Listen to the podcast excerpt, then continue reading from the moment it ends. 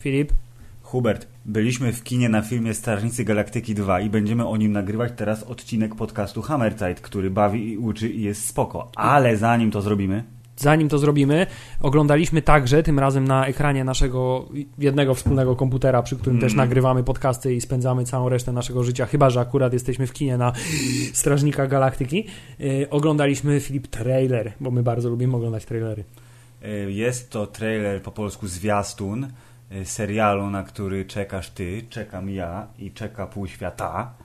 Jest, są to Defenders. Ale zanim y, do, do, do, przejdziemy do trailera, to No. powiemy, że to będzie pierwszy z dwóch tematów, bo drugim już napomknąłeś, będą to Strażnicy Galaktyki i tym się dzisiaj zajmiemy, czyli Filip, dzisiaj rozmawiamy w naszym y, y, edukacyjnym podcaście Hammerside o zagadnieniu obrońcy jako takiego. Czy będzie to O, obrońca wow, całości galaktyki i naszego wszechświata, czy na mniejszą skalę obrońca jednej z dzielnic Nowego Jorku, a właściwie obrońcy. Ale o, w zwiastunie powiedzieli, że wojna o cały Nowy Jork się zaczęła właśnie. Tak, ale w O. tym serialu ogólnie zazwyczaj Hell's Kitchen albo ewentualnie ten inny kawałek Harlem to jest, zawsze mówią, że to jest miasto całe, a to tak naprawdę jest pięć chyba przecznic na, na krzyż. Nieważne, Filip. Nieważne. Bo Zaczynamy. Y, zaczynamy od Defendersów. Zaczynamy od Defendersów i muszę napomknąć, że tuż przed tym, jak zaczęliśmy nagrywać ten podcast, tak obejrzeliśmy nowy zwiastun Blade Runnera. I to koniec. Nic więcej nie będziemy o tym mówić. O Blade Runnerze myślę, że powiemy dużo więcej im bliżej jesień nadejdzie i być może zrobimy jakiś dwupak, żeby przypomnieć Tak, sobie wszystkie wersje Blade Runnera. Klasyczny Blade Runner versus ten nowy, zdaje się trochę nieudany Blade Runner. Ale wygląda tak, że o Jezus Maria. Zdania mamy podzielone, ale wrócimy do tego tematu, Więc jak będziemy cięcie. mieli więcej materiału. Tak. Y, Tym razem, Filip, zaczniemy od Defendersów. Ile nam kazał Netflix czekać, kiedy wreszcie wszystkie postaci z wszystkich seriali, które y, były w większości dobre, w mniejszości nie aż tak dobre, ile nam kazał czekać, aż wreszcie zobaczymy ich wszystkich na jednym ekranie. Czekał nam kazać długo i ja chciałem powiedzieć, że przecież twoja pierwsza reakcja, która była po obejrzeniu, yy, zresztą też przy tym samym komputerze wspólnym, zresztą na The Defenders, Jezus, w końcu przyszedł Matthew Murdock No, jako no nie prawnik oszukujmy się, przez, do przez, przez wszystkie te seriale poza Daredevilem, po prostu jak ktoś siedzi w sali przesłuchań u jakiegoś policjanta, a to się działo w tych serialach dość często, to zawsze masz wrażenie, że Jezu, za chwilę on wejdzie, za chwilę on wejdzie, będzie jej obrońcą, będzie jej z obrońcą. jakiegoś powodu tego nie robi, czytaj, to jeszcze nie jest ten serial. To jeszcze nie jest ten moment, a tymczasem w trailerze właśnie nastał ten moment. Widzimy Jessica Jones, która jest przesłuchiwana przez panią Misty Jest. e, i e, która się pogrąża, Filip, pogrąża się w swoich zeznaniach. Widać, że zrobiła coś bardzo niedobrego. I wtedy co? Wtedy wchodzi My name is Matthew Murdoch, I'm your attorney i mówi stop talking, przestań już mówić, nie I oczywiście e, obowiązkowo firmowy taki uśmieszek. Oczywiście, taki A. lekki, trochę niewinny, taki niepozorny. Y, Filip, jest coś zupełnie niesamowitego w tym, że się ogląda wszystkie te postaci mimo wszystko naraz. To jest mniej więcej ten sam motyw, kiedy pierwsi Avengersi trafili do O, kina tak. i miałeś wreszcie okazję zobaczyć, że jest Hulk i Iron Man i Kapitan Ameryka na jednym ekranie. To jest taka mm, śmieszna refleksja trochę, bo już jakby nie patrzeć, siedzimy w tym uniwersum prawie 10 lat, całym dużym Marvelowym uniwersum i wydawałoby się, że efekt nowości efekt wow yy, zostanie przytępiony odpowiednio, ale zdziwiłem się, jak się strasznie wewnętrznie zajarałem właśnie tym, że Jezu, oni w końcu wszyscy są w jednym miejscu, w jednym czasie. I wreszcie mamy też zapowiedź tego, że będziemy mogli się przekonać, co jest silniejsze, niezniszczalna skóra Luka Cage'a, czy świecąca pięść Iron Fista. Mm, Na pewno w dobrze w zwolnionym tempie świecąca pięść robi tak z ustami Luka Cage'a, taki... No i Filip, i, i co? I co można powiedzieć na temat tego trailera? No, wywołuje całkiem y, intensywne emocje, mimo że widać, że jest to, no jest to serial. No zwłaszcza jak się wraca z kina, wiesz, z, Ze Strażników Galaktyki, Strażników tak. Galaktyki i się potem ponownie ogląda ten trailer, to już jest taki trochę jednak spokojniejszy. Wciąż jest to serial telewizyjny, mimo tego, że jest to, yy, proszę pana, streaming internetowy, a nie telewizja, czyli Netflix. Yy, ale yy, od razu yy, automatycznie moje nadzieje są wysokie i jestem nastawiony pozytywnie, bo Bo jest Pierwsze. stick. jest stick. Jak jest stick, to już jest dobrze i, i wiemy, że Daredevil nadal jest najlepszym serialem z całej gromady, jeśli chodzi o solowe przygody. Przy czym Jessica. Jones jest tuż za... Tak, tak, jest, jest wysoko. Jest stick, to już jest dobrze. Dwa, serial będzie zdecydowanie krótszy, bo chyba mają 8 odcinków tylko na opowiedzenie całej historii, czyli nie będzie miejsca na dłużyzny. Czyli jeżeli, dajmy na to, jest szansa, że zwiastun, zwiastun, że budżet jest tak samo wysoki lub wyższy, tym razem nie będzie o, mam taki magiczny, y, fabularny guzik, którym wyłączam ci twoją żelazową wolę, Iron Fistie i niniejszym nie będziesz mógł jej używać przez 90% serialu. Pytanie, jak, w jaki sposób mogliby pozbawić Daredevila mocy? Nagle odzyskuje wzrok po prostu, tak? I, i w tym momencie nie ma już możliwości Tak. bycia niewido, niewidzia, niewidzialnym, co ja mówię, kurwa, nie, nie, nie, Niewidomym ninją. No tak, tak, to, by było, to byłby niezły szok i na pewno on by się zachował tak, jak y, zachował się generał Zod w y, Człowieku ze Stali, gdzie nagle dostał dużo zmysłów na ziemi i był spanikowany. Nie, pierwsze co mi się skojarzyło to ten y, z Robin Hooda w, wersji Mela Brooksa, Mm. ten służący, który Blinkin. spadł, tak, który spadł z drzewa i mówi widzę, widzę, po czym wpada w jakiś pień i mówi nie, jednak nie. No tak, okej, okej, dobrze. No, y, cokolwiek się stanie, to myślę, że nie pozwolą sobie na y, głupie y, spowalnianie akcji, bo tej akcji będzie y, mało na y, metr kwadratowy taśmy cyfrowej, która nie jest taśmą. Więc to mnie już cieszy. Cieszy mnie y, obecność znowu znamienitego aktora, a w tym wypadku aktorki, która będzie po przeciwnej stronie barykady, bo przecież Sigourney Weaver jest kimś, lecz nie wiadomo kim. No właśnie pytanie kim jest i tutaj jest pewna obawa, że po raz kolejny w Hollywood, y, a w właściwie telewizyjnym, streamingowym wydaniu Mhm. dochodzi do zjawiska mimo wszystko whitewashingu, bo w, pew w pewnym sensie z tego trailera nawet można wywnioskować, że będziemy tutaj na pewno kontynuować wątek y, The, The Hand, Hand. oraz ożywiania y, ludzi. Na Y, przykład elektry. Na przykład elektry. Y, I tutaj zamiast, nie wiem, zintensyfikować jeszcze bardziej y, funkcję Madame Gao, To wprowadzamy Sigourney Weaver. Tak, tak mi się przynajmniej wstępnie to wydaje, ale może się mylę. No to jest biała twarz, y, pr- która na zewnątrz jest pokazywana, ale w środku jest żółto, proszę pana. na pewno, gdzieś tam pod spodem siedzi Azja. I to, co równie ważne, Filip, to No. standardowo już dla serialu Netflixowego mamy scenę pojedynku w korytarzu. Dzięki Bogu. Mamy, tak, tym razem jest to scena grupowa, tak, czyli wszyscy naraz się tłuką w korytarzu i gdzieś tam za nimi z tyłu majaczy Elektra, która dwa ujęcia wcześniej kopie Daredevila, więc ja Tak, nie wiem, co tu się przerzuca dzieje. I właśnie to jest tak, bo z jednej strony wydaje się, że y, Elektra będzie y, napuszczona na naszą dzielną, y, nasz dzielny kwartet. Jakiś brainwashing tutaj. Tak, jakiś brainwashing nastąpi i ta scena, kiedy ona za nimi idzie, to jest, moje skojarzenie było jakby z zupełnie innej bajki, ale z bardzo dobrym horrorem It Follows, gdzie zło idzie nieustępliwie, idzie ciągle i trzeba przed nim uciekać, więc może oni y, trochę... Trzy, trzy filmy o chodzeniu, tak? Tak, no i to nawiązanie do tak, do trylogii Władca Pierścieni. Nawet drzewa Eee. chodziły. No tak, my wszyscy wiemy, że trylogia jest tylko jedna, a w tym wypadku są trzy, ale jest jedna. Em, To, y, że może oni są zmuszeni teraz przed nią uciekać, y, ale muszą się przebić przez korytarz pełen gości, albo wręcz przeciwnie, ona teraz już jest po ich...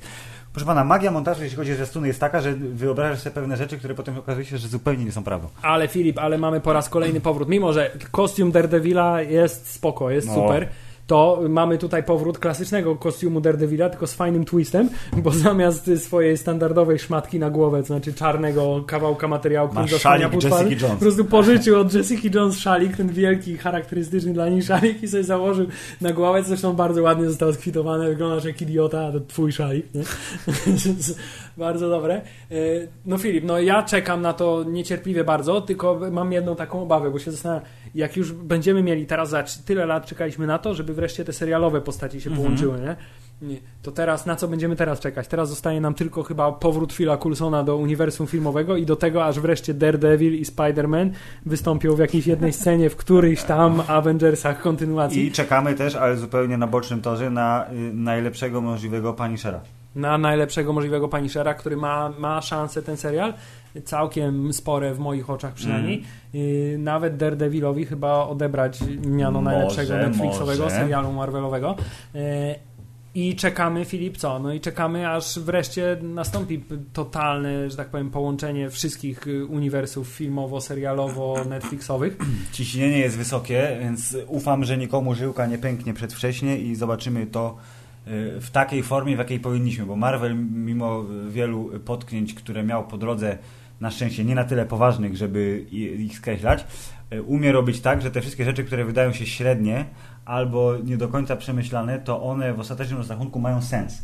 Więc nawet y, najsłabszy obiektywnie i subiektywnie Iron Fist z wszystkich czterech y, herosowych y, tych Y, ma szansę y, się stać jakby taki z tak, głową zyskać, i w ogóle. Tak. No. Tutaj jest bardzo duża szansa dla w ogóle dla Iron Fista, żeby ten jakby, y, zwłaszcza dla postaci Iron Fista, to znaczy, żeby tą jego naiwność, łatwowierność mm -hmm.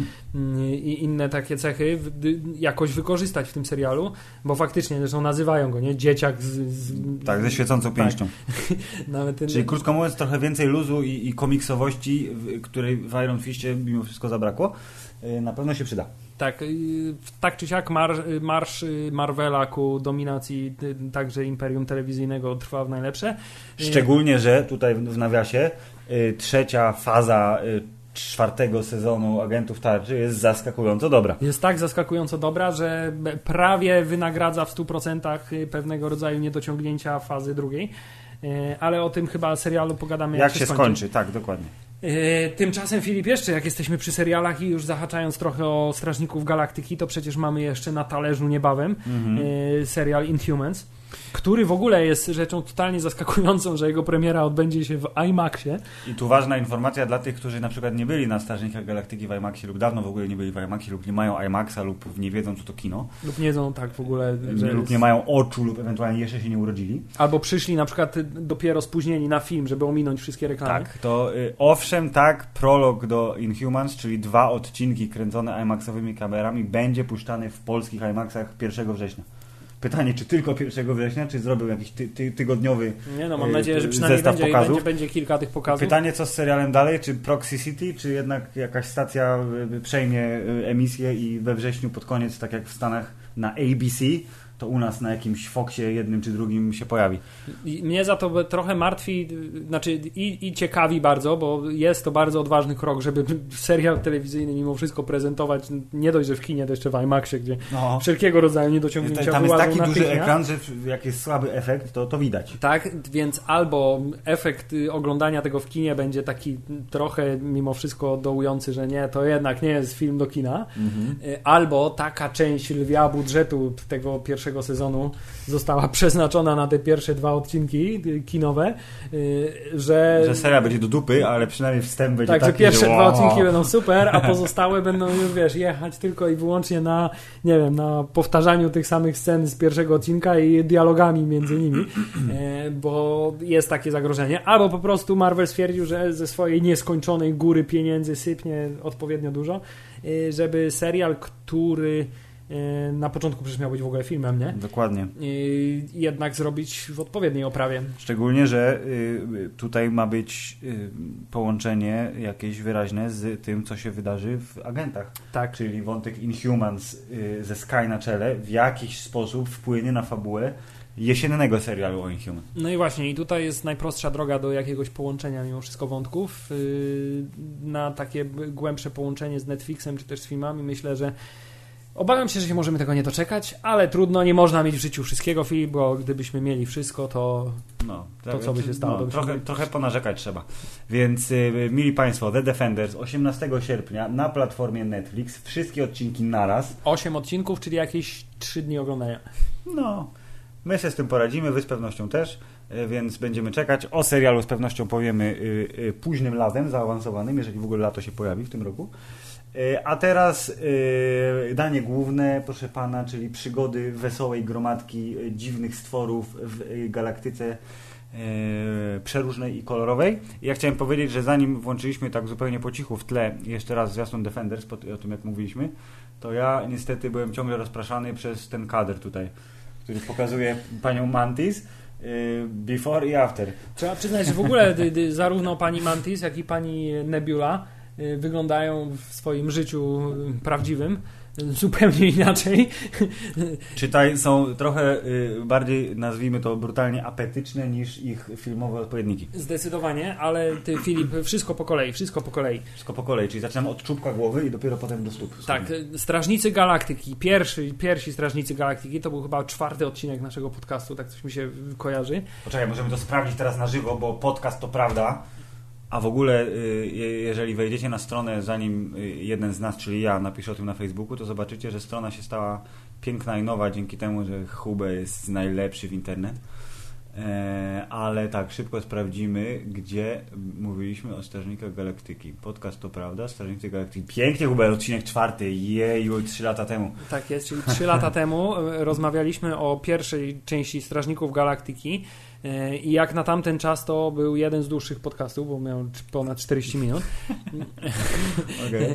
E, A To dzisiaj pobijemy ten rekord. Tak, tak, coś mi się wydaje. I e, Filip, e, wrażenia po Strażnikach Galaktyki były takie, że rany boskie, co oni narobili, film, którego w ogóle e, nikt nie wiedział, co się po nim spodziewał, okazał się na tamten moment być chyba najlepszym zdecydowanie filmem z uniwersum Jeśli Marvela. chodzi o Friday, był po prostu zaskoczeniem stuprocentowym i bardzo dobrym zaskoczeniem. To był film, w którym udało się prawie wszystko, to znaczy prawie wszystko było doskonałe. I, Mm. i, i, i fabuła, która była odpowiednio lekka, ale odpowiednio wzruszająca. Tak, ale oczywiście narzekano, że kolejny bad guy jest słaby i że e, Ronan w komiksach był dużo ciekawszy. Dlatego powiedziałem, no, że prawie wszystko no, no, się no. udało. D- W drugiej części Strażników w ogóle jest jakby zrezygnowano z takiego no, oczywistego bad guy'a, tak?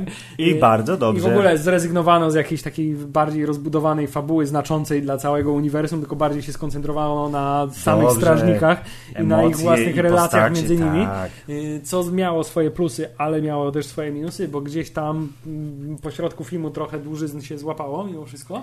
Y, y, Szybka moja wstawka y, poboczna. Tak, spoilery jak jasna cholera. Tak, zdecydowanie za chwilę będziemy spoilować wszystko po kolei od A do Z, dlatego uważajcie, jeśli nie lubicie spoilerów, to nie wiem dlaczego w ogóle słuchacie tego podcastu, bo zawsze są spoilery.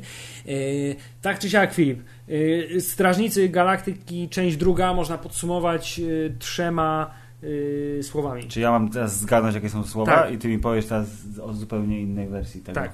odpowiedzi na to pytanie. Dobrze. Spoko, wesoło, ale. Nie, chciałem powiedzieć yy, szybciej, więcej, bardziej. No okej, to też się zgadza. Tak, ponieważ y, wybrano, muszę powiedzieć, taki dosyć y, y, oczywisty, Mm. ale mimo wszystko szalenie efektowny sposób, jak pobić y, efektowność i wrażenie, jakie zostawia ten film, y, pierwsza część, jaki zostawiła. To znaczy po prostu wszystkiego zrobimy dużo bardziej, dużo więcej, dużo intensywniej i dużo bardziej komiksowo, wręcz już kreskówkowo. Tak jest. I to jest przez cały ten film. Wszystkie wątki są tak, jak tam były przerysowane już w 90%, to tak są w 110%. 120. O, no. No, o 120 nawet. I e, o ile na początku y, muszę przyznać, że przez pierwsze parę minut filmu, y, paręnaście nawet może, trochę mnie to raziło. To znaczy te dowcipy, te wymiany dialogów między nimi były takie trochę gag za gagiem po prostu, nie? nie, nie, nie. Pamiętacie, jak było śmieszne, to patrzcie teraz. Tak, oni się ciągle kłócą ze sobą, ciągle się przerzucają, kto jest, y, kto jest bardziej wyszczekany. Y, I, I to przez na początku trochę raziło, bo to wydawało mi się takie trochę sztuczne, jakby nie czułem jeszcze tego. Ale jak wszedłeś w rytm, to zaakceptowałeś. Y, Paradoksalnie, kiedy się rozdzielili, to wtedy się zrobiło dużo ciekawiej, bo jakby nie byli w takiej wielkiej, wielkiej grupie. Okej. Nie, Ale Filip, jeszcze co, innego można powiedzieć na temat tego filmu, to jest to film, w którym złoci ludzie y, gonią niebieskich i zielonych ludzi Okej. na planetę człowieka planety. Tak. No kapitan Planeta to był zakamuflowane cameo kapitana planety, bo on jest, proszę pana, i ziemią, i, i, i powietrzem, i wodą, i ogniem. I W końcu jest Kurtem Russellem. I sercem, jest Kurtem Russellem. I tu automatycznie wstawka, o którą zaraz rozwiniemy, że Jezus Maria, cyfrowi ludzie. Tak? Czyli I- odmładzanie w Hollywood. Ale dobrze. Jak zwykle, żeby nie było wątpliwości, my zaraz przerżniemy ten film y, znowu chronologicznie, czyli scena po scenie, tudzież sekwencja po sekwencji. Y, I y, wrażenie, które film zrobił na początku, tak jak ty byłeś na zasadzie, że nie wiesz do końca, co z tym zrobić i czy na pewno będzie ci się podobało, to ja z kolei pierwszą scenę, sekwencję, bo to trwało z 10 minut, myślę, spokojnie, Mhm. y, przyjąłem bardzo pozytywnie i od razu miałem takie skojarzenie, że chyba pan James Gunn, pan reżyser, y, ma wewnętrzną wrażliwość y, bardzo bliską tego, co reprezentuje sobą Kevin Smith, który przecież na swoich wielu Q&A'ach, czyli de facto stand-upach filmowo-życiowych, opowiadał o tym, jak on by kręcił filmy wysokobudżetowe, gdyby tylko pozwolili mu wydać miliony pieniędzy na gwiazdy i, i, i markę jakąś znaną. Czyli akcja y, jest ale w tle i w tym wypadku y, kamera na samym starcie, kiedy walczą z, jak to było, międzywymiarową bestią, która karmi się energią, whatever, tam jakaś dzika ośmiornica, która z tęczowego świata przyszła, żeby zerzeć baterię złotych ludzi, to my chcemy zobaczyć, jak oni tam dźgają i strzelają i w ogóle omijają temacki. Tymczasem nie, James Gunn koncentruje się na ślicznym, malutkim grucie, który przypadkiem włączył muzykę, bo skumał, jak działają, duży jack działa i w ogóle sam fakt, że muzyka w roku, nie wiem, a nie, sorry, to jest 2014. 2014. Jezu, dobrze, jacki się zgadzają, no nieważne. Włączył muzyczkę i zaczął tańczyć, a wszystko się dzieje na bardzo głębokim tle, rozmyte w 100%, więc tylko jest zasugerowane, więc mówię sobie, aha, już wiem, na czym będzie polegał ten film. Tak. Nie, i o ile ta scena była, była super, to to, co stało się potem, czyli ta właśnie bystre dialogi, ale takie trochę już mocno mm -hmm. przekoloryzowane między, zwłaszcza między y, Star-Lordem a, a, a Rocketem, y, trochę na początku raziły, potem ten, ale Filip, przegapiłeś jeszcze przecież scenę początkową, tak jak pierwsi Strażnicy Galaktyki zaczynali się od y, także powrotu do przyszłości, to znaczy młody Starlord i bardzo wzruszająca scena, okay. kiedy mama umierająca w Dobrze, szpitalu i nagle pojawia się w ogóle znikąd statek kosmiczny i go porywa. bardzo dobra w ogóle zmiana klimatu nagle następuje. Y, to tutaj też mamy powrót do y, lat 80. Y, też mamy powrót do lat 80. i co? I widzimy młodego Kerta Russella i po raz kolejny mamy postać Y, odmłodzoną komputerowo. To, co nie wiem, czy to się zaczęło, ale tak pierwsze, co przychodzi do głowy, to oczywiście Iron Man, y, młody Tony Stark z. No, y, jeżeli chodzi o Marvela, tak, bo wcześniej to choćby przecież Tron i młody Jeff Bridges, młody który Jeff wyglądał świetnie, dopóki nie zaczął mówić. Otóż to, tak jak młody Jeff Bridges wyglądał jeszcze ewidentnie było widać, że to jest efekt komputerowy. Młody Tony Stark też było widać, że jest efekt komputerowy, mimo że jest wyglądał już naprawdę dobrze. No to był młody Robert Downey Jr. Tak, potem oczywiście był Tarkin, Leia, tutaj trochę inna technologia. Jeszcze był, proszę pana, w międzyczasie Michael Douglas w Antmenie. I jeszcze był Michael Douglas, który był już trochę lepszy jednak. Mm -hmm. I potem w międzyczasie pojawił się też Logan, który w ogóle nie miał zielonego pojęcia, że był komputerowy. Tak, to, to taka szybko, szybko, bo o tym nie powiedzieliśmy w podcaście, jak nagrywaliśmy po byciu w kinie na Loganie dwukropek Wolverine z tego prostego powodu, że nie wiedzieliśmy. Krótko mówiąc, dużo scen kaskaderskich, jeśli chodzi o kierowanie samochodem, było w wykonaniu pana dublera, któremu naklejono, wygenerowano w komputerze twarz Hugh Jackmana. Nie, nie prawdziwego Hugh Jackmana, tylko po prostu, proszę pana, Radeony i GeForce GeForce'y wygenerowały z miliarda pikseli prawdziwego Hugh Jackmana, co jest o, po prostu jest, jakimś... I to jest właśnie taki moment, kiedy, kiedy, wydaje mi się, że kiedy już nie wiesz, że to jest rzeczywiście efekt komputerowych i nie szukasz go i nie patrzysz i nie doszukujesz się. A to jest najlepszy komplement, jaki można złożyć gościom tak, od efektów specjalnych. To wtedy nie widzisz go, tak, ale jak wiesz, że to jest Tarkin, to wiadomo, że nie żyje już przecież, no, no, no. to należy, to patrzysz na to zupełnie inaczej. Tak tutaj Kurt Russell, odmłodzony Kurt Russell wygląda jak odmłodzony Kurt Russell po prostu. Nie, tak, ktoś było... cofnął się w czasie do roku 86 czy tam czwartego, nie pamiętam, i po prostu nakręcił scenę, w której mówię, ej młody Kercie Russellu, weź teraz No i wykorzystamy to w 2017 roku, nie powiem Ci po co. Tak, y, Filip, gdyby, gdyby takie efekty były dostępne jakiś czas temu, to myślę, że pan Linklater nie nakręciłby filmu Boyhood w ten sposób, tak kręcił, nakręcił go w tydzień. W ciągu, tak, w ciągu dwóch, dwóch, tygodni by po prostu nakręcił wszystkie sceny, tak, a, a następnie potem... aktorów pozmieniał cyfrowo i by wyszło na to samo. Tak, by na farmę serwerów wrzucił i byłoby ten rendering. Premiera jak się skończy rendering. Ok, to ja tylko szybko się wtrącę, że byliśmy w IMAXie, oczywiście, na e, Strażnikach Galaktyki i y, niestety, tak jak to w przypadku wszystkich filmów Marvela, jest y, efekt 3D uzyskany po konwersji. I generalnie nie było źle. Było tam kilka momentów takich, że to 3D było faktycznie takie namacalne. Czasami było tak, że po prostu nie przeszkadzało, oglądało się to dobrze. Jak zwykle w lesie, jak była kamera, to głębia się strasznie gubiła, bo trudno jest te wszystkie liście wytrasować, czy co oni tam kurde z tym robią. Ale sam y, wstęp, czyli jak kamera z daleka najeżdża na ten na samochód, ten tak. wygląda jak miniaturka.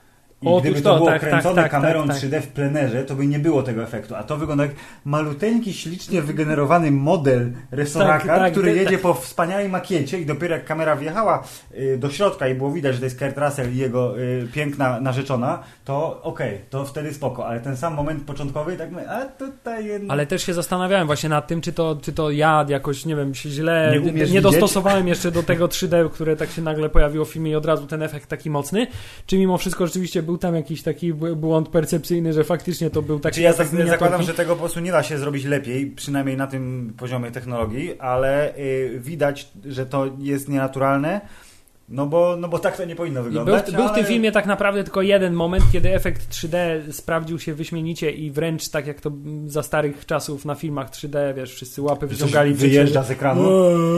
Nie, to był ten, to był moment spoiler, kiedy mamy już końcową scenę, kiedy już jest pogrzeb jądu i te jego prochy y, wylatują w przestrzeń kosmiczną, to ten pyłek był faktycznie fantastyczny. Ja chciałem powiedzieć, że były trzy takie sceny. To, tak. które ja zapamiętałem. Scena druga, która była trochę wcześniej, jak po raz pierwszy wylądowali na y, planecie ojca, czyli na ojcu. wylądowali na ojcu i zaczęły te kulki kolorowe, które ktoś tam rozdmuchał. One A tak to też rzeczywiście było na fajne. Planie. I najlepsza moim zdaniem wizualnie scena akcji w całym filmie, czy jak Jądu śmigał swoją strzałą, mówisz o to strzała, która wyjechała prawie z ekranu. Tak, ja, ja, ja na to akurat zwróciłem uwagę na to, że to jest taki, no dobra, pod 3D zrobione. No, nie, oczywiście, tak, tak. zrobione pod 3D. Y, trochę zawsze mnie denerwują takie rzeczy wy, wy, wylatujące z ekranu, ale rzeczywiście tak, scena akcji, mm, taka wiesz, taka scena jak, jak, jak jak y, Quicksilver w X-Menach, nie? To znaczy musi być po środku filmu taka scena, gdzie poszło, o, ale ten koleś fajnie robi. Tutaj było, tutaj był, to, tutaj tą rolę przejął Jądu i zresztą to nie jest jedyna rola, którą przejął Jądu, bo w tym filmie no. y, zaskakująco w tak, ogóle wzruszająca. tak, i tak, był y, najbardziej rozbudowaną tak. postacią, jeśli chodzi o y, to, jak zmienili go z zwykłego łotra w kogoś, za kim się teraz będzie tęskniło. Spoiler, Jądu nie żyje. to naprawdę wielki szacunek y, dla y, pana scenarzysty, którym też jest James Gunn. Czekaj. Screenplay. Tak, dla pana Jamesa, jak i dla Michaela Rookera, który zagrał go wyśmienicie. Yy, tak, więc tutaj Jądu, bardziej jest to film nawet o, o bym powiedział niż o, niż o Star Killerze, co ja mówię, co? Star Lordzie, Jesus Christ. E... No nic dziwnego chyba, bo na pewno widziałeś te plakaty Guardiansów, które są zrobione na modłę starych plakatów Gwiezdnych Wojen i dzisiaj tak, tak. wzięło, wdrukowało. E, dobrze, ale Filip, no wciąż jesteśmy przy pierwszej scenie. Właśnie, nie wyszliśmy jeszcze poza wyszliśmy, w ogóle wstęp Tak, i tutaj w, od razu wiemy, że tak, że to jest ojciec, y, ojciec pana, pana Star-Lorda, że jest to y, matka, tak, że jest to ich romans i pokazany jest y, zupełnie taki skromny, drobny kwiatek, który tak, on zasadził na tak, ziemi. Mówi, o zobaczcie, to kiedyś wyrośnie. Mówi, hm, w ogóle szczerze, jakby zapomniałem o tym fakcie. Mówię, o zostawił jakiegoś, jakiegoś kosmicznego chwasta, ale że to będzie miało później rolę w fabule, to jakoś... Nie, bardziej, no, tak, też, też zdawało mi się, że to jest bardziej na zasadzie, żeby tą sceną, że chcieli po prostu pokazać, tak, on jest kosmitą. Tak. Nie? I to no. jest kwiatek nie z tego świata, to jest kosmita, wszystko wiemy. Yes. Okazuje się, że jest to taki pierwszy z dwóch McGuffinów, które w tym, mm -hmm. tym filmie się pojawiły, a drugi pojawił się w następnej scenie, to znaczy yy, Strażnicy Galaktyki, którzy przez suwerenów, tak, czy jak w Polsce suweren po prostu wybrał sobie strażników galaktyki, żeby bronili jego ogniw paliwowych. Yes. I właśnie te ogniwa paliwowe, które pojawiają się w drugiej scenie, też stają się drugim McGuffinem w tym, w tym filmie, to znaczy y, do samego końca będą potrzebne. Y, tylko, że znikną na jakiś czas z fabuły, aż pojawią, pojawią się, się wtedy, akurat tak. kiedy będą potrzebne. Nie, bardzo dobrze. Takie jakby widać, że oś fabularna, jakkolwiek kulawa by według niektórych widzów nie była, to y, ma to wszystko sens, bo to się wszystko trzyma kupy. Tak naprawdę tu nie ma się do czego przyczepić, jeśli chodzi o rozwój historii. Można się tylko y, y, zrzymać na to, że o humor zbyt nachalny, o przejścia tonalne między tym, co powinno cię wzruszać albo, albo zadumać się powinieneś nad tym, do kolejnego haha żartu są zbyt y, radykalne. Wiem też, że y, z y, relacji pewnych bliskich osób, mm. że nie wszyscy też do końca złapali taką konwencję, nie wiem, czy to można powiedzieć baśni, bajki, czy kreskówki. Aha. To znaczy na przykład sceny, kiedy, mm, kiedy pan Peter Quill ze swoim ojcem, półbogiem, czy tam też bogiem, Bogiem na przykład, przez małe B. Tak, Bogiem przez małe B. Jak to wiesz, tą piłką rzucają i to jest takie. Ja no to, to, złapałem od razu, że to jest tak no specjalnie tak, zrobione. No takie... Przecież zresztą on mówił ile 20 minut wcześniej o tym, że przecież nigdy z tatą nie mogłem rzucać piłką, a moi koledzy.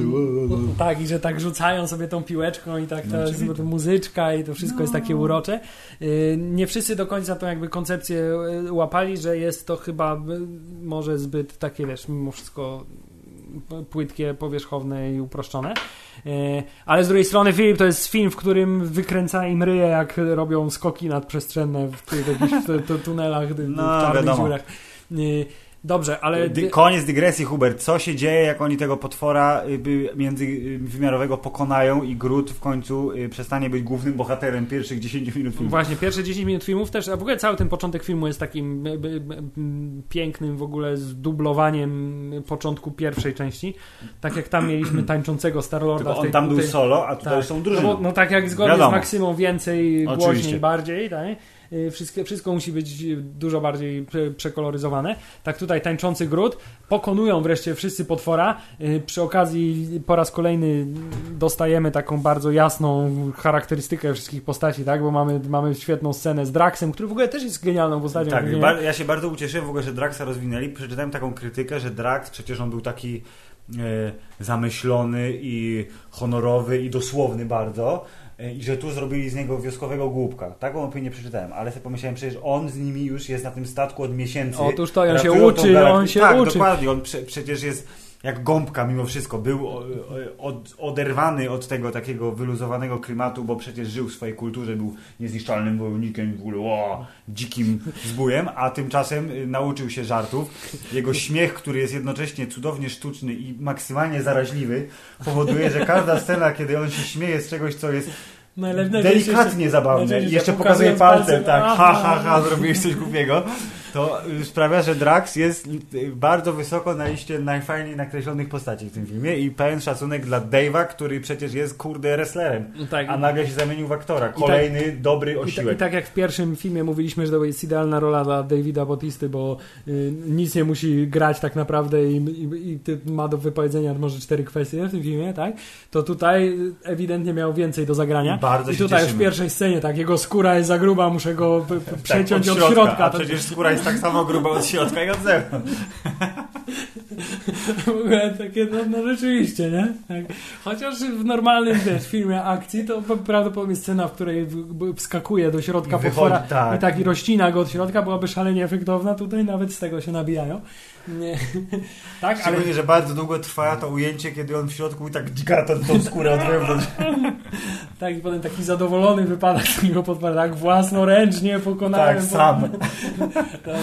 no i tutaj mamy też oczywiście zalążek yy, przypomnienia też jakby dla widza uczucia rodzącego się między Gamorą a Peterem Quillem. Mm -hmm. yy... Który kiedyś yy, onegdaj w poprzednim filmie chciał ją wyrwać na kocie ruchy wielkiego y, tancerza ziemskiego, bohatera i wojownika Kevina Bacona. Tak jest i tutaj, y, i tutaj mamy też piękny dialog przecież nie? z panem Draxem na zasadzie są tacy, co tańczą i tacy, co nie tańczą, nie? Tak, ja moją musisz, wybrankę poznałem po tym, że nie tańczy i musisz, musisz znaleźć sobie kogoś żałosnego jak ty. Zresztą jego taka stuprocentowa uczciwość jest, jest szalenie szacunek, rozbra tak. rozbrajająca. Dobrze, Filip, więc... Y, Ale przejdźmy właśnie po, tego, kto płaci za pokonanie międzygalaktycznego, międzywymiarowego potwora? Potwór zostaje pokonany, mhm. suweren, czyli złote ludki, które genetycznie się same modyfikują i które na końcu wdrażają tajny plan, kolejny swój genetyczny, ale to o Stingerach powiem na końcu. Mhm. Bo jest ich dużo. Y, płacą y, strażnikom galaktyki ale Filip niecny Rocket, który zawsze musi robić wszystko na przekór naszym bohaterom, ponieważ taki już ma charakter ten, ten wredny shop, czy mm -hmm. też mhm. jak ona tam jakąś nazywa, trash panda, tak? tak, bo ksywki, wiesz, w sensie ksywki, obraźliwe traktowanie Rocketa bardzo wzbudziło dużą wesołość i pamiętam, że bardzo mi się podobało przetłumaczenie tego trash panda na polski w napisach, ale teraz sobie tego nie przypomnę. Ja też, też w żaden sposób sobie tego nie przypomnę. W każdym razie pan Rocket y, kradnie te ogniwa, więc wzbudza tym samym gniew y, suwerena. Który dziękuję za dobrze wykonaną pracę, ale właśnie dokonaliście straszliwej zdrady i musimy was zabić. Tak, bo wy jesteście gorsi od nas, jesteście Oczywiście. Y, gorszym sortem i w związku z tym nie możecie nam kraść naszych ogniw. Ale zanim jeszcze do tego doszło, no to w nagrodę za swoją pracę nasi strażnicy galaktyki otrzymali co? A właściwie kogo? Y, otrzymali z, y, odzianą w bardzo klasyczny worek na ziemniaki tak. panią Nebulę, czyli z taką, niebieską siostrę. Z taką niskobudżetową, sztuczną ręką. tak. Ledwo działającą, wygląda jak hak taki, taki piracki trochę, ledwo działającą sztuczną ręką panią Nebulę, czyli niebieską siostrę y, naszej ulubionej Gamory, również córkę Tytana Thanosa, z którym się spotkamy już niedługo. Muszę przyznać, że w ogóle to były te, te pierwsze właśnie parę minut co jak co, ale w bardzo zwięzły i i, i sensowny sposób zgromadziło wszystkich Wszy- bohaterów fabuły I, ale tak miejscu. nienachalnie. No w zasadzie no, mogło się wydarzyć dużo rzeczy przecież, że Nebula trafiła tam, gdzie trafiła. Za jednym wyjątkiem, bo pan Yondu oczywiście pojawił się osobno, jako Tak. zresztą główny bohater tego filmu, Mhm. ale o tym za chwilę po raz kolejny. Y, Więc tak, y, strażnicy odlatują, ale za nimi rusza cała flota suwereńska. I tu chciałem powiedzieć, że tak, bo ja się znowu szybko wtrącę, że Strażnicy Galaktyki, film, który y, pokazywał pierwsi Strażnicy Galaktyki, sztampową fabułę y, b- bandy y, tych niewydarzonych pseudobohaterów, którzy ratują galaktykę w sposób luźny, fajny i na przekór, to tu właśnie jest kolejny taki motyw, czyli wielka chmara złotych stateczków, które są w zasadzie kopią złotych stateczków y, tych y, Nova Corps z Tak. pierwszego filmu. Zastanawiam się tylko, czy się będą łączyć też w jeden wielki... Na szczęście się nie łączą, ale tutaj twist jest taki, że to wszystko są drony, a oni sterują nimi w swojej wersji salonu arcade z bardzo nisko rozdzielczościowymi ekranami. Właśnie chciałem powiedzieć, że strasznie mają mały kąt widzenia na tych ekranach i w ogóle wszystko się wydaje tak totalnie Taka bezsensowne. rozdzielczość tak 300 na 600 maksymalnie na tych ekranach. Ale to jest w ogóle niesamowity też element estetyki tego filmu, że oni w jakiś sposób potrafią połączyć naprawdę bardzo dobre efekty specjalne oraz bardzo dobre też efekty praktyczne, nie? Na- Ma, Mhm. ma, ma, makijaże i tego typu rzeczy. Tak. Y, Z taką estetyką trochę jak z pana Kleksa. No przecież te złote postacie i te właśnie ich salon, Nie. arcade i te ich y, No, Maxa, maszynki tak. były takie totalnie sztuczne, plastikowe i to wszystko, mimo że Z zupełnie różnych epok tak. i z różnych dzielnic y, filmowego uniwersum. Buduje, to buduje taki spoko, absolutnie fajnie. fantastyczny, odległy, ale bardzo, bardzo komiksowy, bardzo marvelowski ko kosmos. Yy, I, I to się wszystko trzyma kupy i jeszcze bardziej potęguje to wrażenie, że jesteś wewnątrz jakiejś po prostu no, kreskówki, bajki, wiesz, z lat 80., nie? Yy, więc, więc naprawdę estetycznie bardzo, bardzo wielki szacun, mimo że urządzenie totalnie bez sensu, nie? No wiadomo, no ale dobrze, jakby coś, co nie ma sensu, najczęściej dobrze wygląda wokół kamery i w tym przypadku tak było.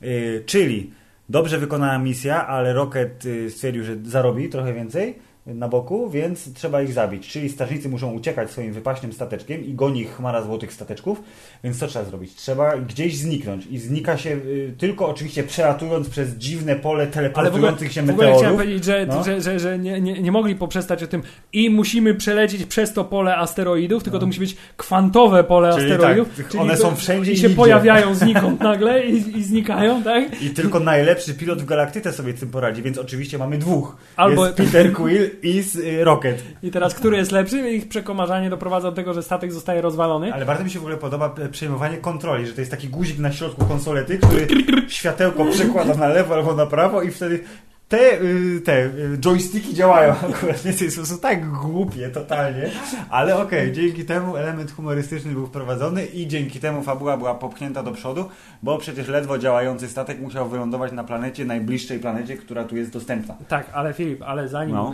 y, zanim jeszcze to się, to się wydarzyło, to przecież jeszcze mieliśmy scenę, że kiedy już wydawało się, że wygrali, to nagle było, o nie, oni w Mhm. Oblecieli międzyczasie pole dookoła, ale...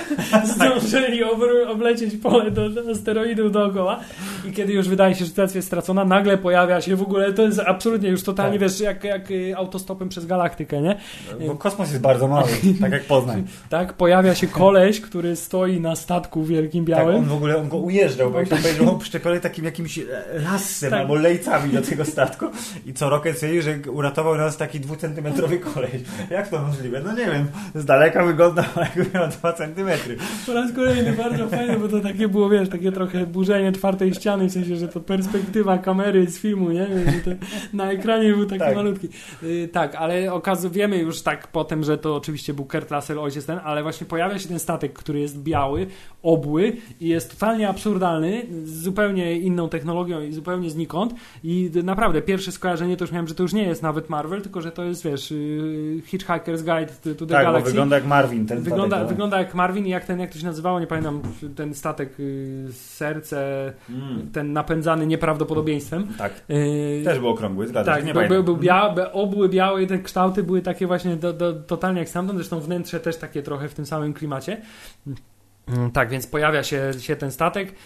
trzeba lądować na najbliższej planecie, która znajduje się tylko jeden skok przez jakiś tam tunel na A, przepraszam bardzo, chciałem powiedzieć, że tak jak chciałem pochwalić tłumaczenie y, Trash Panda na nie pamiętam jakie, ale było fajne, tak y, tłumaczenie, że y, jump gate is 15 clicks away na jest za 15 sekund jest absolutnie debilnym idiotyzmem. I dlaczego, panie tłumaczu, do cholery jasnej tak zrobiłeś? Przepraszam bardzo.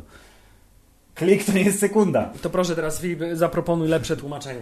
No wystarczyłoby użyć jakiejkolwiek nawet wymyślonej jednostki odległości, tak? Mogą to być kosmiczne, cybergalaktyczne mile za 15 kosmicznych mil i będzie klików. jasne. No, albo klików, whatever. Chodzi o jednostkę odległości, a nie czasu. To jest, proszę pana, rozmowa z Gwiezdnych Wojen. tak się, chyba, że Ale to zaraz powstanie teoria, że w tym wypadku tak. No, i, No nieważne, w każdym razie chodzi o to, że dziwny mały biały człowieczek na dziwnym małym białym statku zniszczył flotę zdalnie sterowanych statków złotych ludzi, dzięki czemu nasi bohaterowie mogli przeskoczyć na zalesioną planetę i Co rozpierdzielić To jest się. bardzo ważne. Przez cały ten czas, kiedy No. oni uciekali przez te asteroidy, a następnie przeskoczyli przez tunel nadprzestrzenny, a Mhm. następnie przebijali się przez las, Wielokrotnie y, przez wiele pancerne drzew, tak. brzozy Mhm. i tak dalej, to y, cały czas y, Drax był na linie podwieszony za statkiem.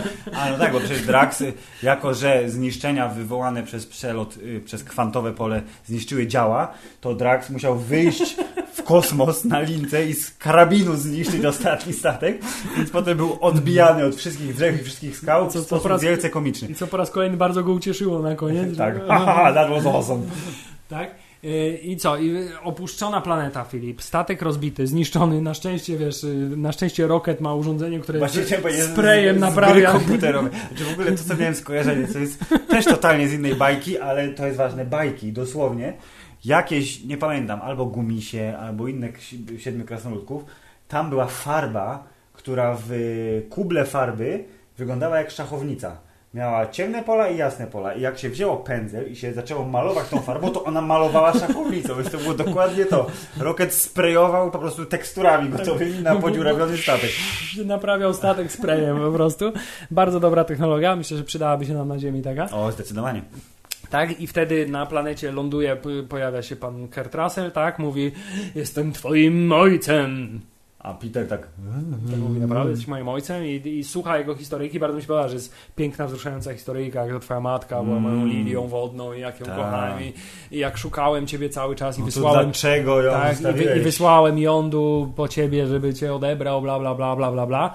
E, I potem teraz chcę, żeby cię zabrać do siebie, żebyś tam e, zobaczył, jak i chcę być ojcem, którym zawsze miałem być dla ciebie. Tak, I, tak, i, tak, jak tak. to Peter Quill kwituje, no nie, nie kupuję tego. To jest bardzo mi się podobało. No od razu, szczególnie, że przecież y, jakby y, Gamora jest jego y, y, potencjalną życiową partnerką forever, ale jednocześnie jest jego takim y, zdrowym rozsądkiem, bo on jest taki, że okej, to jest mało prawdopodobne, że dziwny kolej z puszystymi włosami w białym statku przyleciał znikąd w dobrym momencie i jest Nagle, moim ojcem, ale jednocześnie bardzo chce, żeby to była prawda, a ona mu mówi okej, ja będę cię chronić, pójdę z tobą, będzie spoko, ale uważaj. No i- I oczywiście na dłuższą metę okazało się, że miała rację. Ale wydawałoby się, że y, jest to taki jeden z tych momentów, bo to chyba w fabule nie zostało specjalnie wyjaśnione, dlaczego on akurat w tym momencie to postanowił zrobić, prawda? Yy, było to, ja mam wrażenie, że bo patrząc na to, to zresztą bardzo się to mnie Peter spytał, dlaczego tato tak długo yy, okazało się, że w sensie nie byłeś w stanie mnie znaleźć, ale wiedziałeś, że jestem twoim synem i what the fuck. To powiedział, że e, jak się okazało, że ktoś był w stanie podtrzymać gołą ręką kamień No nieskończoności, tak, no ale Czyli, krótko mówiąc, od tego czasu jego boskie y, moce go, zawęziły obszar poszukiwań do Ziemi y, i okolic, jakkolwiek ta planeta, gdzie z Ronanem się potrzaskali, była, jeżeli jest w okolicy, nie? Może Raczej nie jest. Każdym razie do tego kwadrantu galaktyki, whatever, to być może tyle, akurat tyle czasu mu zajęło to, że wiesz, wyszukał kolejną rozróbę i mówi, o, prawdopodobnie to jest mój syn. No tak, ale Ale da, dałoby się to wyjaśnić, wydaje ale się to trochę absurdalne, bo po pierwsze skrót. no. wiedział, że y, on się zna z jądu, nie? Więc Tak. człowiek, który jest mimo wszystko jakimś tam bogiem, tak? No Celestianinem. tak, mógłby zadzwonić do jądy i powiedzieć, Mógłby- mógłby- syn, do cholery Człowiek, jasnej. który jednym skinieniem niszczy całą flotę statków, myślę, że byłby w stanie jednak mm, znaleźć kogoś, gdyby chciał, trochę wcześniej. Nie, ale okej, nie czepiamy się specjalnie, bo, bo nie raziło to aż tak. Po namowie pani Gamory, pan Peter postanawia, dobra, jednak polecimy na tą planetę, zobaczymy, co ma nam do pokazania, najwyżej... Czyli tu jest moment, kiedy rozdziela się ekipa, o czym wspomniałeś, że film wtedy dla Ciebie nabrał struktury i lepiej się go oglądało. Tak, Czyli... ale pojawiło się też tarcie, wiesz, bo to przez cały czas, przez cały, cały film rozwijany wątek rodziny takiej czy No innej. i bardzo dobrze, bo w tym filmie chodzi o rodzinę. Gamora, Drax i e, Peter lecą z panem Ego, bo tak się przedstawił, czyli I panią Mantis. i panią Mantis, która jest jego... Jest totalnie e, obrzydliwa, jest odrażająca. lecą w białym stateczku gdzieś, a Rocket, Groot y, i przywiązana y, do statku Nebula zostają na owej lesistej planecie I naprawiają i statek. naprawiają statek. Tymczasem, Filip, tymczasem w drugim wątku Mhm. mamy pana Jondu, który razem ze swoją bandą y, poszukiwaczy nie wiem czego. Oni byli e, e, Ravagers, po naszemu nie pamiętam, właśnie łowcy chyba. Łowcy, tak, swoją bandą łowców. Y, Przebywa na y, planecie stricte hazardowo-burdelowo-pijackiej. Tak, ba- podoba mi się, że jest nowa planeta. I ona zresztą miała jakąś taką nazwę, która sugerowała, czym ona się, co można znaleźć na tej planecie. Nie pamiętam teraz tej nazwy, ale pamiętam, że tak uśmiechnąłem się do siebie, Okej. że, że tak właśnie nazywa się ta planeta. Yy, I Filip, mimo że korzysta z usług robotycznych prostytutek, to pan Jondu On nie jest szczęśliwy. nie jest szczęśliwy, bo on cierpi wewnętrznie i nie wiemy do końca dlaczego. Ale ja wiem dlaczego, bo nie ma aprobaty Sylwestra Stallone. To jest jego cierpienie, ale tak naprawdę cierpi, bo Petera nie ma z nim, bo on jest jego... Spoiler, on jest jego prawdziwym ojcem, chociaż nie jest jego prawdziwym ojcem. To jest jeden z A. kilku, z kilku y, morałów tej bajki, który na końcu się pojawi. Tak, i jest z nim cała reszta jego drużyny, czyli jest brat pana reżysera, czyli pan Kirk z Gilmorek, który w tym filmie ma zdecydowanie większą rolę. Jest to rola bardzo dobra. Zresztą Tak. biorąc pod uwagę, że on też jest roketem tak naprawdę, nie? Tak, chodzi w zielonym Jest to, jeden z nielicznych fi- jest to ten- jeden z nielicznych filmów w Hollywood, w których za y, postaci wygenerowane komputerowo Gra nie- zupełnie inna tak, postać? nie, nie, nie, albo nie. nie kulka na końcu patyka? nie gra go Andy Serkis, chciałem powiedzieć. tylko ktoś zupełnie inny yy, i przebywa na tej planecie, yy, gdzie oddają się różnym bałamuckim yy, używkom, yy, ale Filip na tej planecie oprócz niego przebywa też niejaki Starhawk, czyli pan Sylvester Stallone, który w tym filmie nie nagrał się za bardzo. Właśnie, jak na osobę, która jest wymieniona w napisach końcowych jako przedostatnia, tuż przed Kurtem Russellem, wydawałoby się, że będzie o super turbo rolo. Tymczasem pojawił się właśnie w tej scenie, o której mówimy, po czym pojawił się pod koniec filmu na pogrzebie pana y, Jondu. Po czym pojawił się w. Stingerze, tak? E, Ale nie, też po- nie wyprzedzajmy. I dowiadujemy się, że mało tego, że Jondu jest smutny, bo stracił kontakt z Peterem Quillem, to jeszcze jego banda jest wygnana przez całą resztę łowców, to znaczy za niehonorowe postępowanie, ponieważ dowiadujemy się w sposób jakiś tam zaewoluowany, Mhm. że y, handlował on żywym towarem, czyli że handlował dziećmi i kobietami, y, No, a w no, tym no. przypadku dziećmi przede wszystkim. Mhm. Y, I że to on mówi, ale ja byłem wtedy młody, nie wiedziałem co jest grane, d- d- d- oszukali mnie w skrócie. ale mówi, dobra, nie będziemy przebywać z tobą na tej samej planecie, bo jesteśmy ludźmi honoru. I trochę miałem, trochę odbierałem od Sylwestra Stallone, muszę ci powiedzieć, w tej scenie i zresztą w całym tym filmie, taki trochę vibe y, z Expendables. To znaczy, że on jest, wiesz, On jest szefem on jest tak naprawdę tym samym twardzieli. typem co w Expendables, tak, czyli szefem, szefem, tak, tylko szefem twardzieli, tylko akurat w kosmosie i zamiast na motorach i statkami kosmicznymi podróżują. Trochę tak. Ale tak i nawet zastanawiałem się przez chwilę, czy to nie jest jakiś tam celowy zabieg, ale chyba po prostu to jest Sylwester Stallone, wiesz, na tym, na tym to polega. No, on w tym wieku już jest po prostu szefem Expendables prywatnie też, więc... Tak, i wtedy No. zupełnie z nienacka Filip na tej, na tej planecie pojawia się w sposób totalnie absurdalny, czyli na wielkim, rozwijanym Tak. z rolki złotym dywanie. O, przepraszam. Złota pani z Złotym planety dywanie? złotych ludzi. Tak, czyli e, przywódczyni suwerenów. Ajesza? Ajesza, tak. Tak, yy, która zresztą w takiej po raz kolejny, wiesz, taka trochę lekko komediowa scenka, że dywan się nie chce do końca rozwinąć, tak? Yy, mówi, Jondu Udonta, mam dla ciebie zlecenie. I na czym może polegać to zlecenie? No wiadomo, że skoro wredni strażnicy galaktyki ukradli wspólnie, osobiście w pięć osób y, baterie, to trzeba ich znaleźć i dowieść za mnóstwo pieniędzy z powrotem, żeby panowie i panie złoci mogli z nimi zrobić porządek, więc Jondu mówi, o, jest okazja, żeby spotkać się z Peterem, ale oczywiście tak, tak, zarobimy mnóstwo pieniędzy. Lecimy. Właśnie, i tutaj jest już od razu od początku widać, jakby wiesz, tą, tą yy, Jego rozdarcie. jego wewnętrzne. rozdarcie, nie, i tą grę, którą prowadzi, bo z jednej strony, wiesz, przyjmuje zlecenie od nich, ale potem mówi, ej, ale będziemy mieli, wiesz, więcej kasy, jak zrobimy coś zupełnie innego, nie? Czyli odbierzemy baterie, które ukradli i sprzedamy je na czarnym rynku. Tak, a przecież nie możemy y, załatwić ani porwać Strażników Galaktyki, bo wtedy Nowa Korps nas, nas, nas rozniesie. I ma to sens. I, I ma to sens, a tak naprawdę dobrze wiemy, że on po prostu nie chce skrzywdzić y, na- naszych bohaterów, bo mimo wszystko czuje się z nimi powiązany.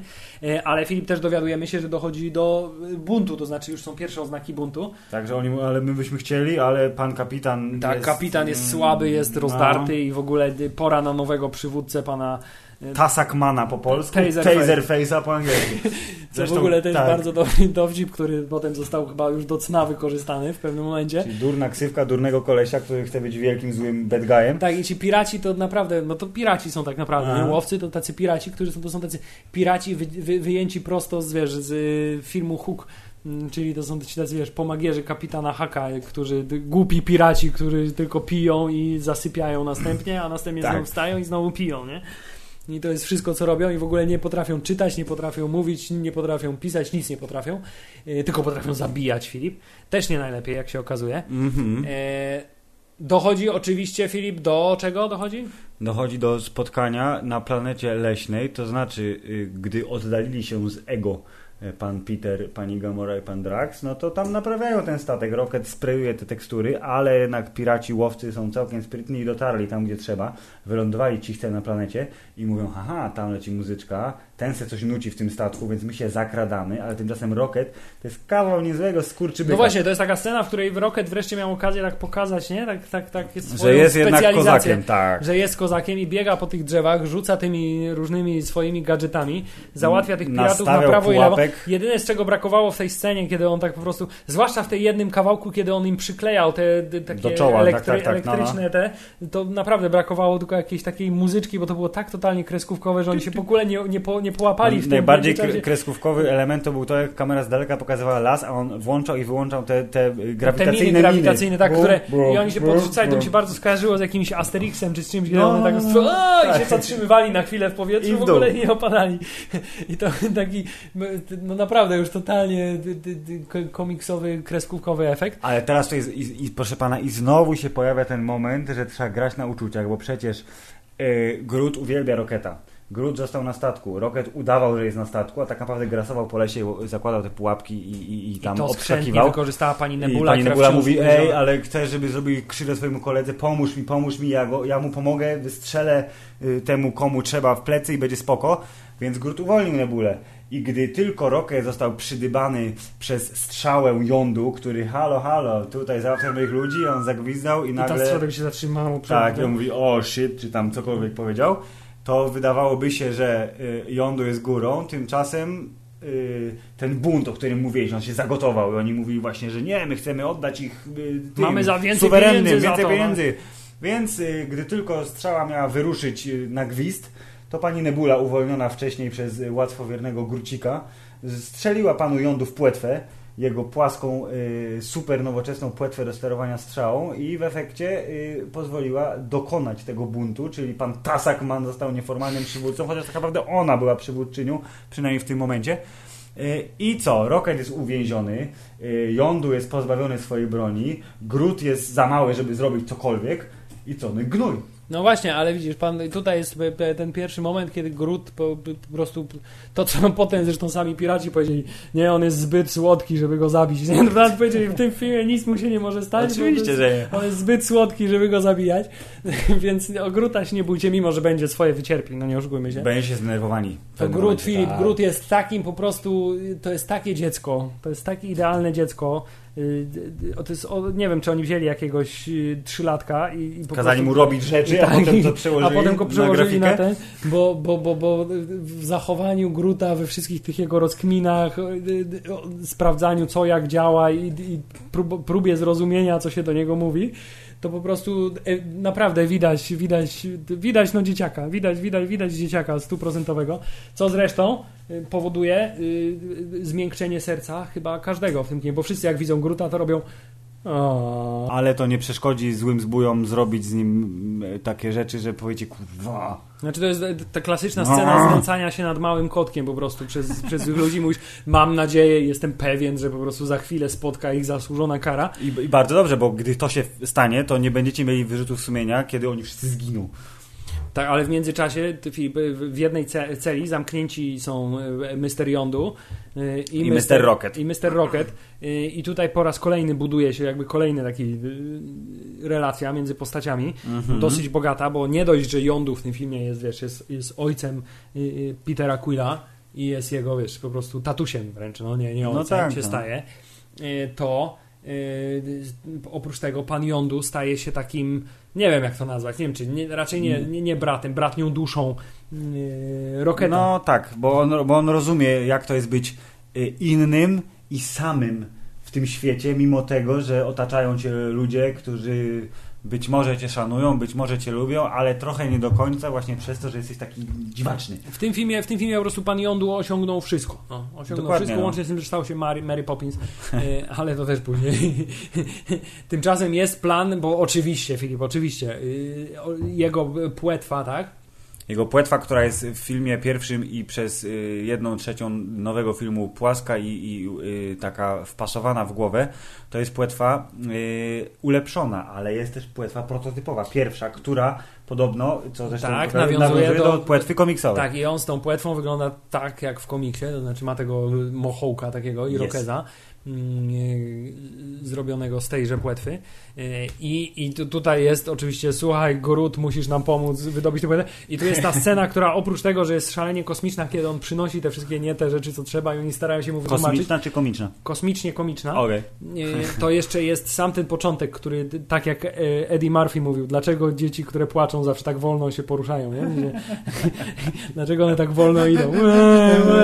To tutaj smutny Grut, który oblany po prostu tak, skopany, oblany skopany, piwem i wyśmiany, tak, chociaż jest taki słodki. Tak, i w tym, tym kaftaniku yy, tak sobie idzie właśnie powolutku i mówi, chodź tu Grut, co oni ci zrobili? I on tak powolutku z tej strony idzie, tak, ale on tak powolutku te mm, stopki tak. przekłada po prostu jest taki smutny. Jest po prostu najbardziej wzruszającą małą komputerową kukiełką, jaka kiedykolwiek mm -hmm. powstała na ekranie. Mm.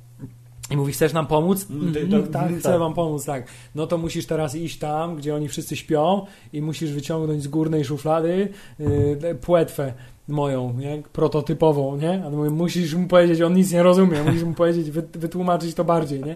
I teraz mamy scenę, po prostu scenę za sceną, coraz bardziej komiczną, kiedy Grut przynosi różne dziwne rzeczy. Łącznie ze stołem. Łącznie ze stołem i łącznie z odciętym palcem, który nagle... Skąd się wziął odcięty palec? przemilczmy to, nie? Tak. To bardzo, I nagle w ogóle, wiesz, przynosi cały stół. Jak on ten cały stół stamtąd wykaratał, że oni się nie obudzili? Filip? To jest y, to tajemnica. No i właśnie, to jest taki element właśnie komediowy, że coś się stało, myślę, co nie ma prawa dobry, się stać, ale... Myślę, że to jest dobry temat na kolejny, wiesz, ten Marvel, Marvel One, Shot, tak? tak. Jak Groot przytaszczył ten stół po prostu z tego. Kto wie, może tak się stanie. Tak, i za dziesiątym podejściem, czy tam którymś w końcu Groot dostaje olśnienia, że ten symbol, który jest na szufladzie, tak? I to jest tak, ten sam symbol, który dostał właśnie na zasadzie, ej, ten rysunek mówi ci, co masz wyciągnąć, ale w tym momencie, kiedy Groot prawie wykonał za, za, zadanie, okazuje się, że E, pan Kirk z Gilmorek. Czyli on, pan Sean Gunn. Pan Sean Gunn, czyli brat reżysera, yy, tak naprawdę pozostał lojalny swojemu pierwszemu i jedynemu kapitanowi i tak jak na początku yy, zawsze takim grymasem kwitował te wszystkie obuncie teksty, yy, to mimo tego, że przeszedł na stronę zła, i był świadkiem tego wszystkiego, jak wywalali kolegów No właśnie, za on to powiedział, bo oni zabili wszystkich no, moich kolegów. E, I Nebula e, e, patrzyła jak Tasak Men masakruje wszystkich, żeby tylko być strasznie zły i w ogóle, co przecież Rocket skwitował wielokrotnie swoim niewymuszonym, sztucznym śmiechem. Bardzo głośno. To w tym momencie pomógł i powiedział małemu Grutowi, że to nie to, czego szukasz, tylko to, to ta płetwa. I przynieśli mu razem płetwę. Grut już siedział panu Y, y, Seanowi Ganowi na ramieniu i było super. I okazało się, że jak ją dostanie płetwę, to po prostu, proszę pana, będzie dym. Ale zanim następuje dym, to jeszcze musimy do Tasakmena wrócić, bo to tłumaczenie może nie było zbyt jakby... Ja zakładam, że po prostu chodziło o to, o wymyślenie bardzo durnej yy, ksywki po polsku, bo taser face to jakbyś to przynosił, bo nie ma słowa taser no, po no polsku, właśnie, co no. jest... Yy, to jest taser, no tak, nie? tak naprawdę, tak się to tłumaczy, więc nie. E, a ta, ta so twarz, ta, ta, ta zero twarz nie brzmiała tak dobrze. Bardzo mi się podobało w tej scenie, kiedy, Rocket się tak nabijał z tej jego ksywy. Jak, to najbardziej mi się podobało w tej scenie to, że jak, jak ci, ci po- pozostali łowcy Po powoli, powoli nie, tracili entuzjazm Aha, do tak, na początku było- Najpierw było It's metaphorical, nie? To metaforyczne, ale to jest metafora czego, nie? No to, wzbudza strach u ludzi. No, No, okej, okej, może być. Nie? A potem coraz bardziej się już zaczęli z niego nabijać. Więc pan Tasakman niestety nie wyszedł z twarzą, że tak powiem, haha, z tego... Dokładnie. Z tego, a zresztą potem była Taserface, okej, Taserface. Taserface jest e, ewidentnie e, niewydarzonym e, i, i niespełnionym bad guyem. Co mu zresztą udowodnił największy motherfucker w tym filmie, czyli Yondu, jak w końcu wszystkich zmasakrował. Nie, no. co, co zwłaszcza było mu udowodnione, kiedy już... Tak, Yondu- tuż przed śmiercią. Ale najpierw jest, tak, na- najpierw jest scena, kiedy Yondu pokazuje, że absolutnie jego igła latająca jest d- tak samo overpowered jak, jak. Quicksilver w X-Menach. To znaczy on przy pomocy tej igły, gdyby chciał, to mógłby, wiesz, cały kosmos rozwalić prawdopodobnie. Dokładnie, bo ta igła porusza się z taką szybkością i tak daleko lata, jak tylko jest to potrzebne w danej scenie. I ewidentnie jest zrobiona z adamantium, bo przebija się przez wszystko zawsze, a nawet jeśli przez coś za bardzo się nie może przebić, to jeszcze ma moc y, przecież, Że się podpala. że się podpala Tak, i powoduje tak, tak, tak. eksplozję, jakby wywołuje eksplozję na palmu w ogóle znikąd. Więc y, jest to bardzo szalenie przydatna broń i nie dziwię się, że to jest jedyna broń, jakiej pan Yondu używa. Bo szczególnie, że nie musi żadnej innej i przy okazji y, stworzono dzięki temu najefektowniejszą, mimo tego, co się będzie działo w ostatnim akcie filmu, scenę, bo była bardzo ładna wizualnie. Dzięki temu, że y, czerwona smuga, która śmigała przez statek, była pokazywana z zupełnie y, różnych kątów widzenia. Dużo slow motion. Było przecież to ujęcie tak totalnie z góry, które przenikało przez wszystkie ściany, które było wyglądało jak plan jakiegoś Tak, y, tak, tak. piętra w budynku. Była ta scena, kiedy światło zostało wyłączone i tylko czerwona strzałka śmigała w ciemności i to likwidując ludzi. Więc na, na szereg różnych sposobów były wykorzystane przecież ekrany, że było pokazane na ekranach. Tak, bo Jondu patrzył na ekrany, wtedy wiedział jak gwizdać, Tak, i po całym to... statku po prostu.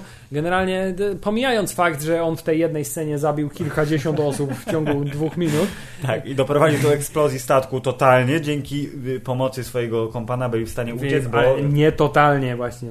A, no tak, Wysadzisz cały statek, a mówię, nie cały. No, bo jest końcówka, która się jest w stanie odłączyć i ocalić nas wszystkich, poza Tasakmanem, Który, który tak, który w ostatniej scenie, kiedy już wie, że statek eksploduje i on nie ma szans na przeżycie, y, wykonuje połączenie wideo do sw- swoich, y, y, swoich y, pracodawców, czyli do suwerenów. tak do złotych ludzi. I mówi, kiedy już złapiecie jądu i kiedy będziecie go zabijać, powiedzcie mu, że sprawił to Taserface. I w tym momencie oczywiście Tak. jest jedyna słuszna reakcja, No. pani Roy...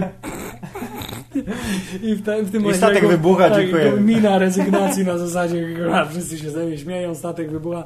Bardzo dobra postać, niedoceniana myślę w tym filmie. No i ale, y, proszę pana, efekt komediowy osiągnięty w 100%, więc...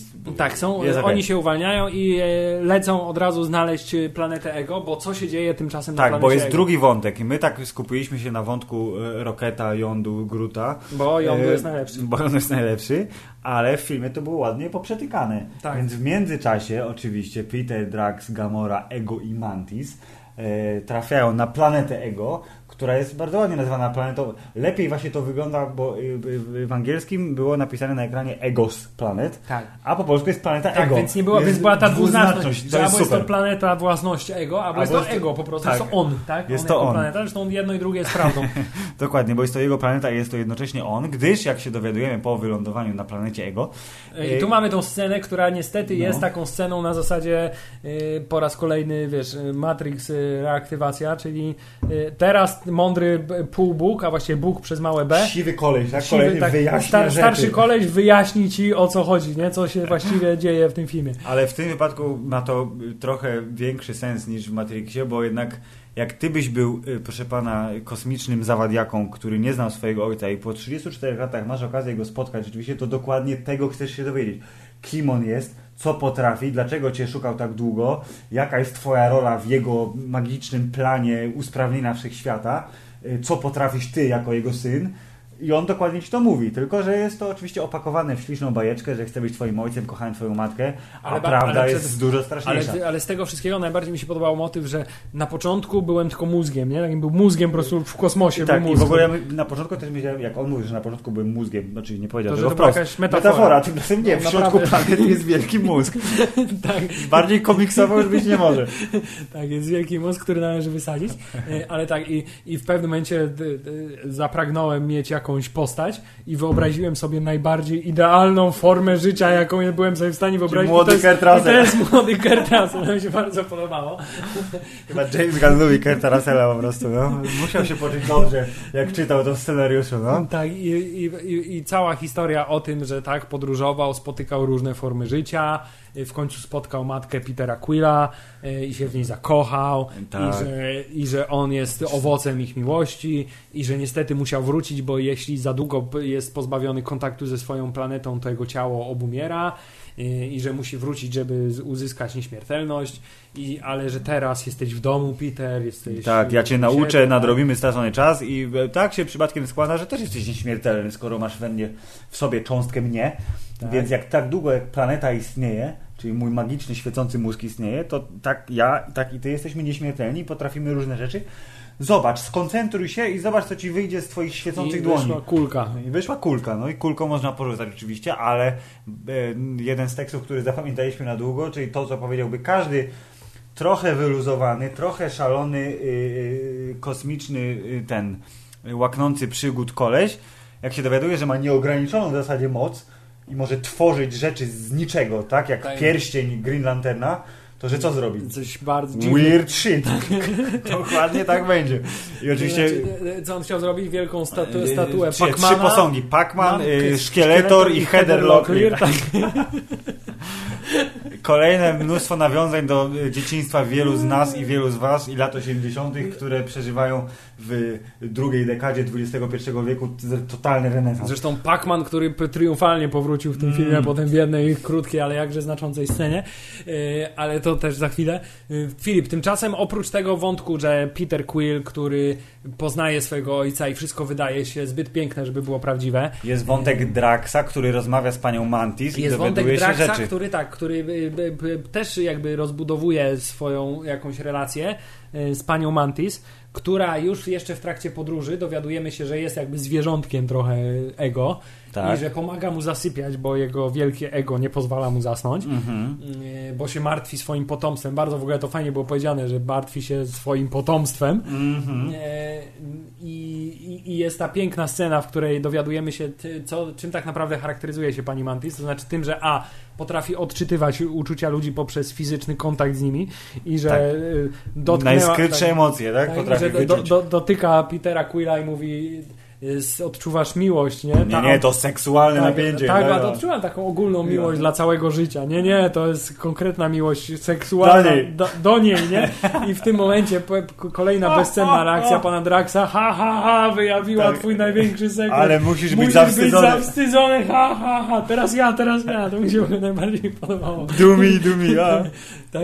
Bardzo dobre i chciałem powiedzieć, że mimo tego, że ta scena była pokazana w zwiastunie y, i już wtedy była zabawna, to w kontekście filmu A nie jest gorsza wcale Tak, i wcale B w ogóle nie- się nie znudziła. Tak, nie jest, Jest zepsuta, nie jest zepsuta przez zwiastun, mimo że była prawie cała pokazana, ale tutaj też mamy takie, bardzo mi się podobało w tej scenie to, że było taki, wiesz, to, to totalne haha, heheszki na zasadzie nabijamy się z Quilla, ale to jego takie e, e, rzeczywiste zażenowanie i to spojrzenie No. Gamory na zasadzie, no spoko, podoba mi się to, nie, że to jest fajne, on, nie? on cool, man. No. E, Strasznie fajnie to zagrało i pod, oprócz tego dowiadujemy się, że pani Mantis, oprócz tego, że potrafi odczytywać emocje, nie myśli, tylko emocje, bo jest empatą, a nie, te, a nie telepatą, Yes. e, więc potrafi odczytywać emocje, e, to potrafi też na nie wpływać. W ograniczonym stopniu, ale jednak, co oczywiście będzie przydatne bardzo. Tak, bo jak w każdym dobrym takim filmie, y, każdy, każdy element informacji i każdy element Nie dekoracji... jest podawany przypadkowo, bo jest potrzebny w- final showdown. Tak, Tak, w pewnym momencie zostanie wykorzystany ponownie. Każdy element jest pistoletem y, kogo? Czekowa? Y, strzelbą. Tak. Pistolet. No nieważne. Tak. Y, Wszystko się zgadza. Yy, I tutaj jest ta yy, cały czas jest taki y, dualizm w filmie, bo ta scena, w sensie cała długa sekwencja z jądu, roketem i całą resztą jest y, metalowa, industrialna i kosmiczna, taka właśnie space opera i w ogóle zardzewiałe Tak, statki a na lasery. Dzieci kwiaty. Tak, dzieci kwiaty, jest kolorki. kosmiczne hipisostwo, bujna grzywa Kurta Russella, wszyscy się cieszą, emocje, radość i w ogóle wspaniale. Słuchanie muzyki z Walkmana i cytowanie piosenek Brandy jako wyjaśnianie całej fabuły filmu. Tak, To bardzo ważne, ba- bo była, kurde, czyja to była piosenka, już nie pamiętam, ale jak mu, jak on mu mówił o tym, że on kocha tą dziewczynę, ale może jest jego prawdziwą żoną, kochanką i wszystkim, to mówię, no to jest ładne wyjaśnienie i przy okazji jest stara piosenka, więc pasuje wszystko do klimatu. Później był Cat Stevens chyba pod koniec e, filmu.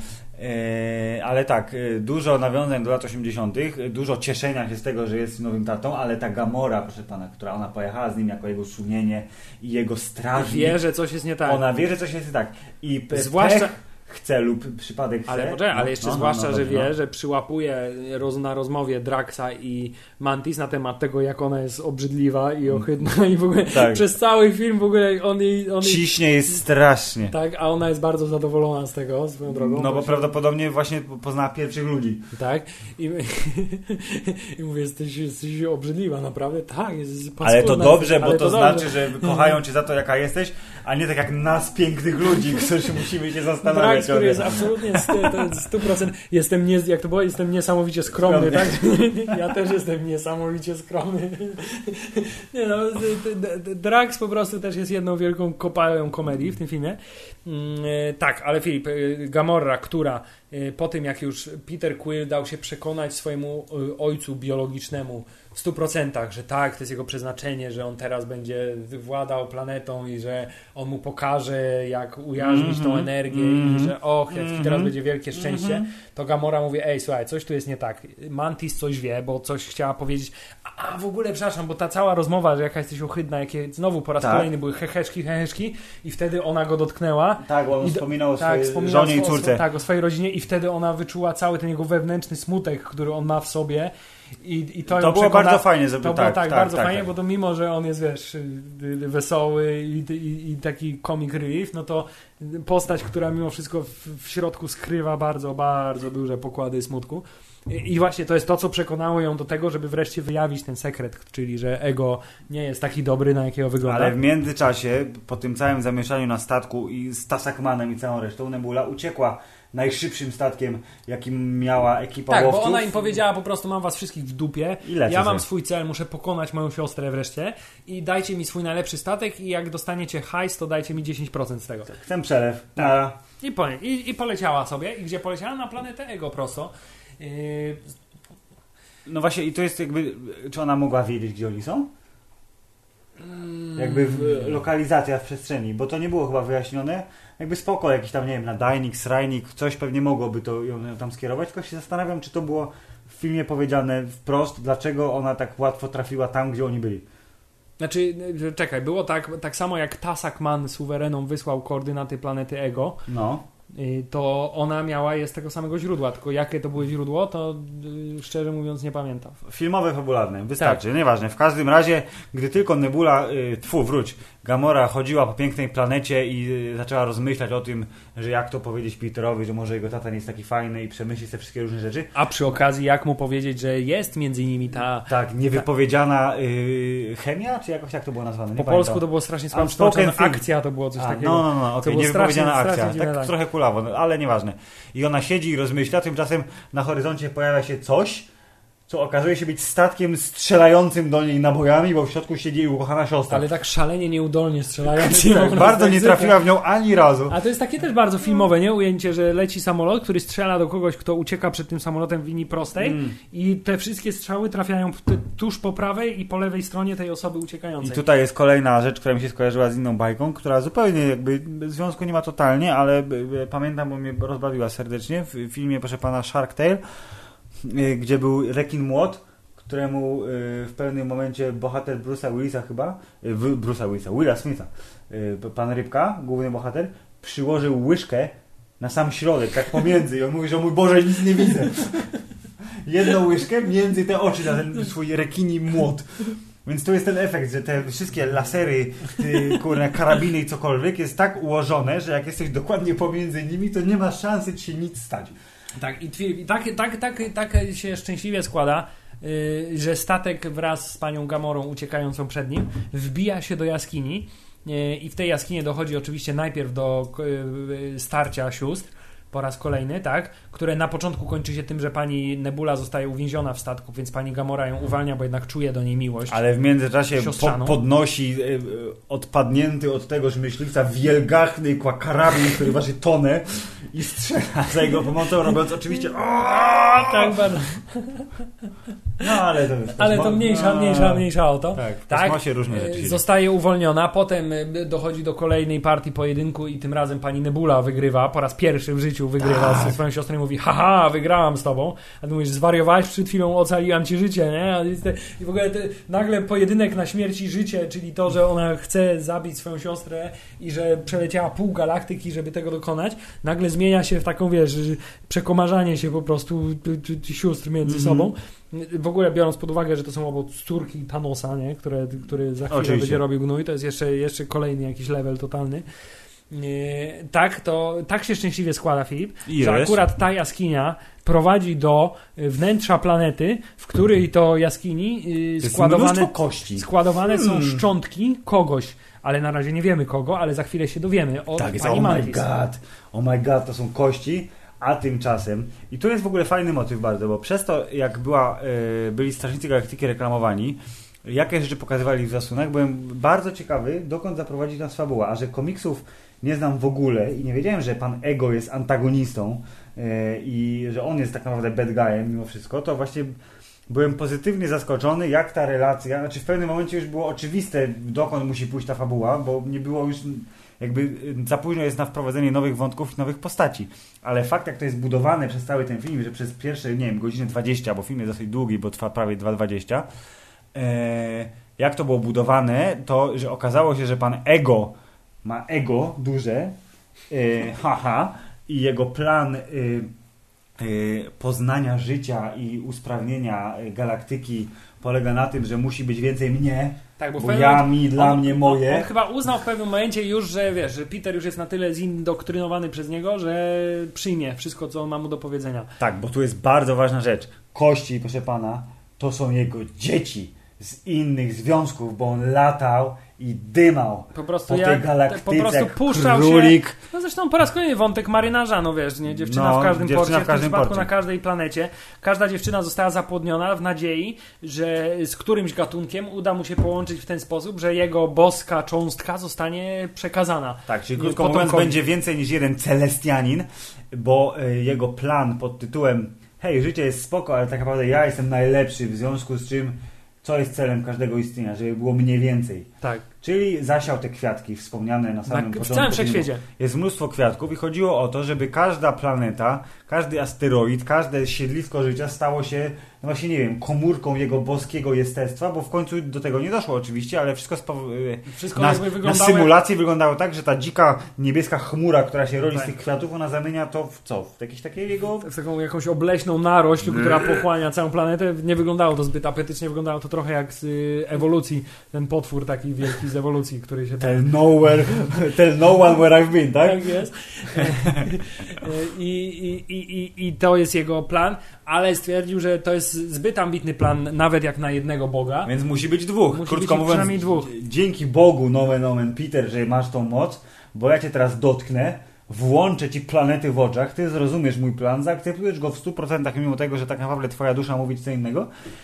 E, I co? No i razem podbijemy wszechświat, bo włączymy te kwiatki na wszystkich planetach naraz, co oczywiście odpali magiczną falę uderzeniową, która te kwiatki e, eksploduje i te wy, wy, gówna niebieskie zaczną wyłazić, wszyscy zaczną uciekać. I teraz Filip jest najpiękniejszy y, po No. prostu y, y, w sercu, wiesz, każdego młodego chłopaka jest specjalne miejsce przeznaczone dla matki. I teraz tutaj, tutaj gra na tych emocjach Peter Quill tutaj, Ale to właśnie bo to w pewnym momencie, no, kiedy no. już jesteśmy prawie pewni, że on się da jakoś przekonać i nie wiem, i ktoś z zewnątrz będzie musiał zainterweniować, żeby go wyrwać z tego transu, To Kate Russell mówi, zabiję twoją matkę. tak, ale najpierw, najpierw zanim, zanim, zanim on to mówi, to jeszcze jest pytanie, a co z moją mamą, nie? Mówię, co z moją mamą? No, mówię że ją kochasz, nie? A mówię, tak, kochałem ją, odwiedzałem ziemię trzy razy i wiedziałem, że gdybym powrócił czwarty To raz, to już bym już nie został, więc bardzo ciężko mi przyszło, ale musiałem zaszczepić raka w jej mózgu. I w tym momencie Peter mówił, o kurwa, jesteś zły, nie? Tak powiedział. Tak dokładnie powiedział. tak, ale w tym momencie mówi, nie stary, zabiłeś moją matkę, to musisz zginąć, nie? E, I wtedy mówi, Przepraszam bardzo. Yy, cytat yy, przy okazji z yy, Civil War. tak, He killed my mom. otóż to, A? tak. I don't care, he killed my mom. tak, tutaj mamy, widzisz, film, to jest wszystko się łączy, to jest jak poetyka, jak George'a Lucasa, wiesz, wszystko rymuje ze sobą. Dobrze. I Peter Quill mówi, nie, jednak, nie, jednak nie, sorry, nie, nie będę się z tobą razem ekspansjonował, pani Ale, ale Ego ma kosmiczne świecące macki. Tak, który przebija go i mówi, o, będziesz No to moją tak, będziesz moją baterią. Będziesz teraz moją bateryjką. Trochę nie rozumiem jakby tej koncepcji baterii, dlaczego to on miał być tą baterią, a nie... Jakby trochę to było niezrozumiałe dla mnie. Nie, Potrzebował boskiej iskry. Tak, Tak, bo- miał boską iskrę, no to... Bo, bo jak tylko się podłączył tym y, świecącym kolcem do No. y, serca planety, to wszystkie roślinki na wszystkich planetach, łącznie z Ziemią, Tak. zaczęły nagle się zmieniać w bulgoczącą, obrzydliwą, wielką narośl, która się rosła. I to jest, Filip, ten moment w filmie, kiedy ja pomyślałem sobie, może wykorzystają ten moment, żeby się pojawił ktoś z Avengersów na chwilę, żeby, wiesz, pomóc What kontrolować sytuację, nie? Na zasadzie, wiesz, what the... Chociażby No. coś takiego, albo żeby tam, nie wiem, czy Iron Man przyleciał na chwilę i coś tam, wiesz, porobił. Ale to byłoby... Właśnie to jest ciekawe, że oni... Nie wiem, czy to jest kwestia... Że to jest dziwne, bo to nie może być kwestia umowy ani wizerunku, bo to wszystko jest kuwa w jednej firmie ciągle, a to nawet nie musi być Robert Downey Jr., tylko postać komputerowo wygenerowana, która z daleka zrobi bzz, No laserem, właśnie, nie nie? wiem dlaczego była to była, był, ale był ten moment taki, tak, nie? Kiedy tak, ta narośl tak, tak. rosła. O, pomyślałem o tym. Tak, że, że mógł się tam pojawić, no niekoniecznie nawet Iron Man jakiś pomniejszy, nie wiem, mógł Vision nagle wjechać, bo Vision No. przecież byłby, wiesz, tam coś, Bo coś on ma porobić. moc. I ewentualnie potem, jak to się wszystko zatrzymało, to mógł rzucić jakiś jeden komentarz. Fajne by to było. Albo nawet, wiesz, nawet mógłby się tam Phil Coulson pojawić, ale to rozumiem, że jest konflikt, konflikt y, czasowy trochę, nie? No tak. Yy, Dobrze. Yy, I jak tylko ta narośl się pojawia, to w sensie jak on jest podłączony, to narośl rośnie, nie? Tak. Ale Ale w międzyczasie jest ten moment, kiedy pojawia się drugi stricte kreskówkowy gag pod tytułem Pan Yondu, pan, jak mu w tym filmie było, pan Shongan, nie pamiętam jak się nazywał, K, o czekaj, k, k, k, k, k, k, k, k, Kraglin. Kraglin, okej. Pan Kraglin, y, Groot i Rocket w, w tym stateczku odczepionym od tego mówią, no to ej, tu są koordynaty, lecimy. Tymczasem Rocket, jako że jest zawadiaką, cwaniakiem nie myśli o lecimy konsekwencjach, od razu. Lecimy od razu na planetę Ego, zakoordynował wszystkie skoki nadprzestrzenne, a Yondu, jako że jest doświadczonym y, kosmicznym piratem, powiedział, hej, wiesz, że człowiek jest w stanie bez szwanku przetrwać 50 skoków nadprzestrzennych? Sak. Sa, przepraszam, sak, a ty zaprogramowałeś 700. O, shit. O, shit. I bardzo chyba, że te, twarze im się zaczęły deformować w sposób totalnie kreskówkowy. Tak.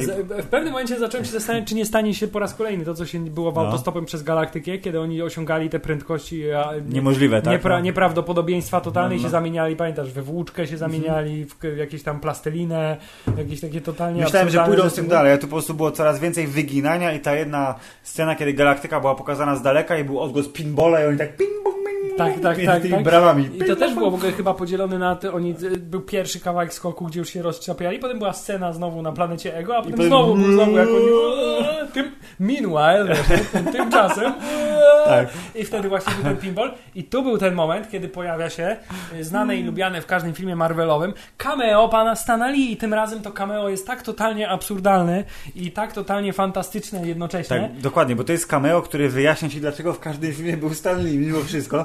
Moi drodzy słuchacze podcastu Hammer, tak, i wszyscy czytelnicy komiksów Marvela, na pewno kojarzycie te wielkie kosmiczne łby szare z małymi oczkami, czyli obserwatorów, Tak. którzy y, całe uniwersum Marvela komiksowe Zgodnie z nazwą z- obserwują, tak, bo przysięgli nie manipulować y, rzeczywistością w żaden sposób. I co? No i oni teraz obserwują wszystko- Lee, bo I Stan, tutaj, nie, no. i tutaj masz właśnie wyjaśnione skąd oni posiadają tą gigantyczną wiedzę na temat uniwersum. Po prostu zapraszają Stana Lee, który im wszystko tłumaczy. Opowia- opowiada im historię, bo on ma mnóstwo fajnych historii, więc Stan Lee, kiedy im opowiada, to akurat nad nimi gdzieś przelatuje, ten piu, przeleciał statek z jądu, y, który to statek, to jest w ogóle dla mnie zawsze, zawsze mnie to fascynuje, bo y, wszystkie lądowania we wszystkich filmach, które są związane z kosmosem, polegają na tym, że jakkolwiek zajebiście w kurwę wielka planeta by nie była, to to jest sekunda, kiedy wystarczy znaleźć odpowiednie koordynaty i wlecieć po prostu Dokładnie w to do samej- tak, tak. W, tym, w to okno, Tak. jak w wypadku tego filmu. Y, co zresztą pewnie było pokazywane i w Alienach, i w Prometeuszu, i być może w Obcym Przymierze też będzie, bo będzie sygnał, i oni znajdą, wylądują tam, gdzie trzeba.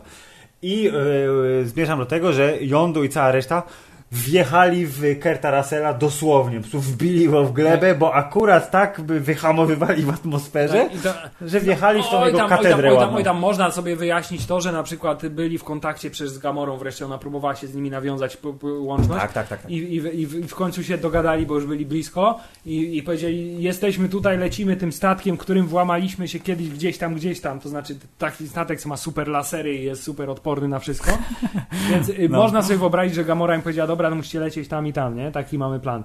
I, I dokładnie w momencie, kiedy już Kurt Russell opanowuje y, y, pana Starlorda w Dostaje 100%, statkiem w pysk. Generalnie ląduje na nim statek po prostu, nie? To jest oczywiście y, środek bardzo tymczasowy, bo jak wiemy, Kurt Russell jest tylko manifestacją cielesną całej planety, która tak de facto nie może być uszkodzona, dopóki świecący mózg w jej wnętrzu nie zostanie zniszczony.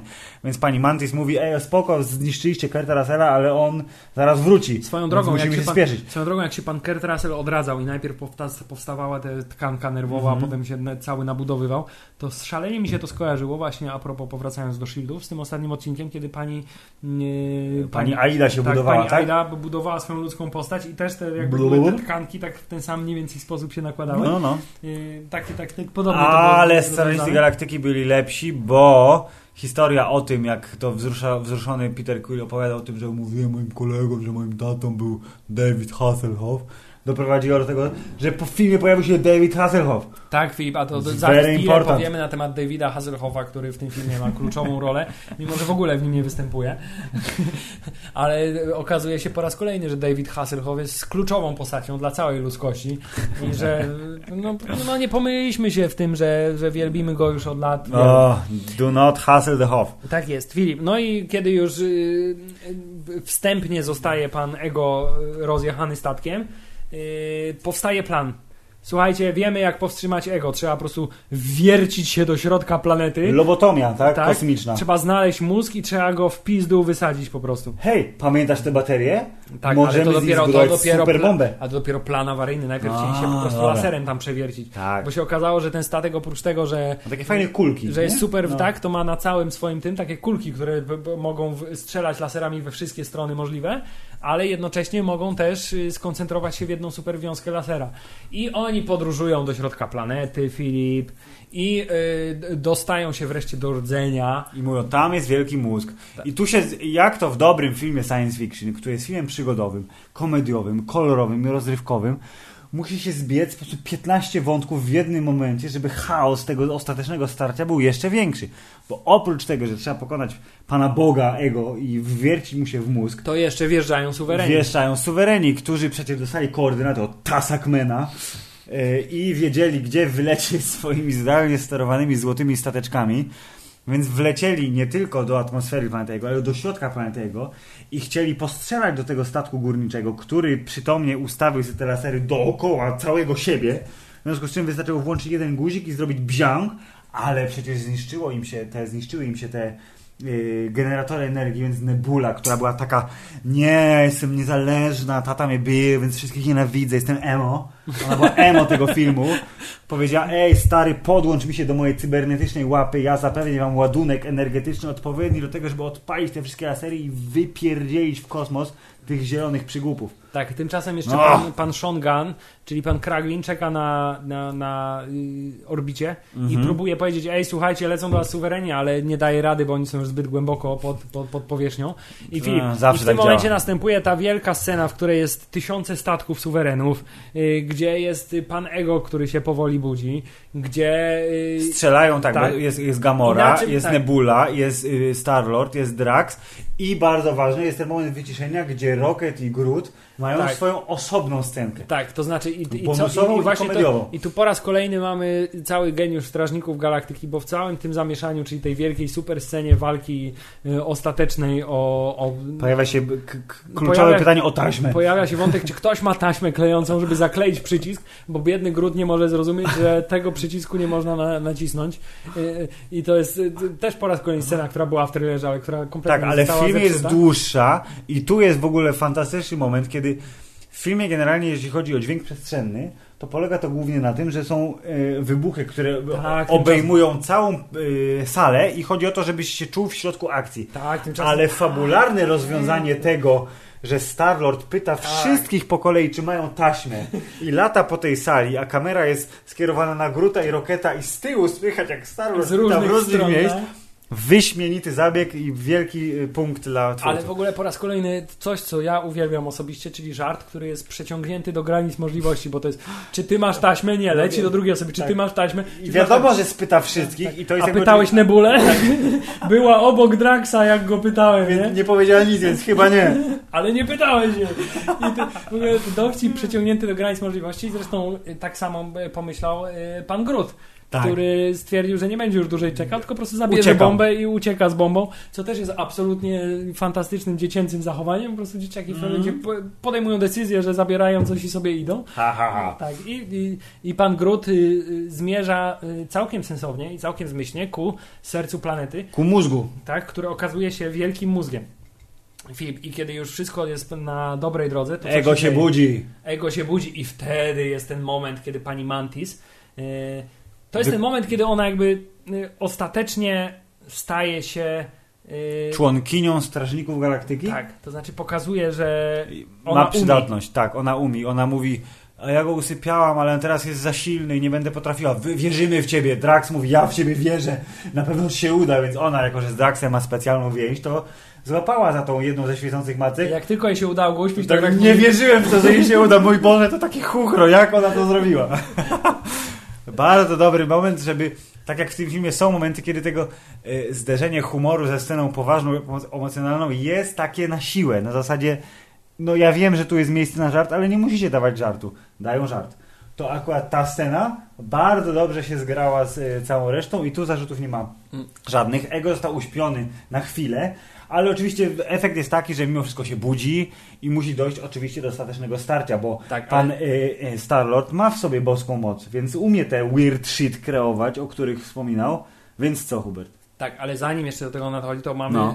y, pana Jądu, który powraca z y, totalnie, absolutnie chyba najlepszym tekstem y, y, y, tego filmu. To znaczy, kiedy na tej swojej igle z tego statku Tak. y, y, y, powoli ten z, z ręką do góry. Peter Quill mówi, wyglądasz jak Mary Poppins. Najpierw złośliwie, to jest takie Tak. w ogóle urocze w Tak. tym wszystkim, bo on to mówi najpierw złośliwie, wyglądasz jak Mary Poppins, a on go tak naiwnie pyta, a to jest jakiś spoko koleś, nie? To jest Tak, do... Bo on go nie zna przecież. Tak, bo nie wie co to jest, bo skąd ma wiedzieć, nie? Ale czy to jest, czy to jest spoko gość, a ty mówi tak, wiesz, tak Zastanowił się i mówi, tak, tak, jest, jest jest, spoko, jest, całkiem, jest no. całkiem spoko, a tu mówi i wtedy jest ten I'm Mary Poppins, y'all!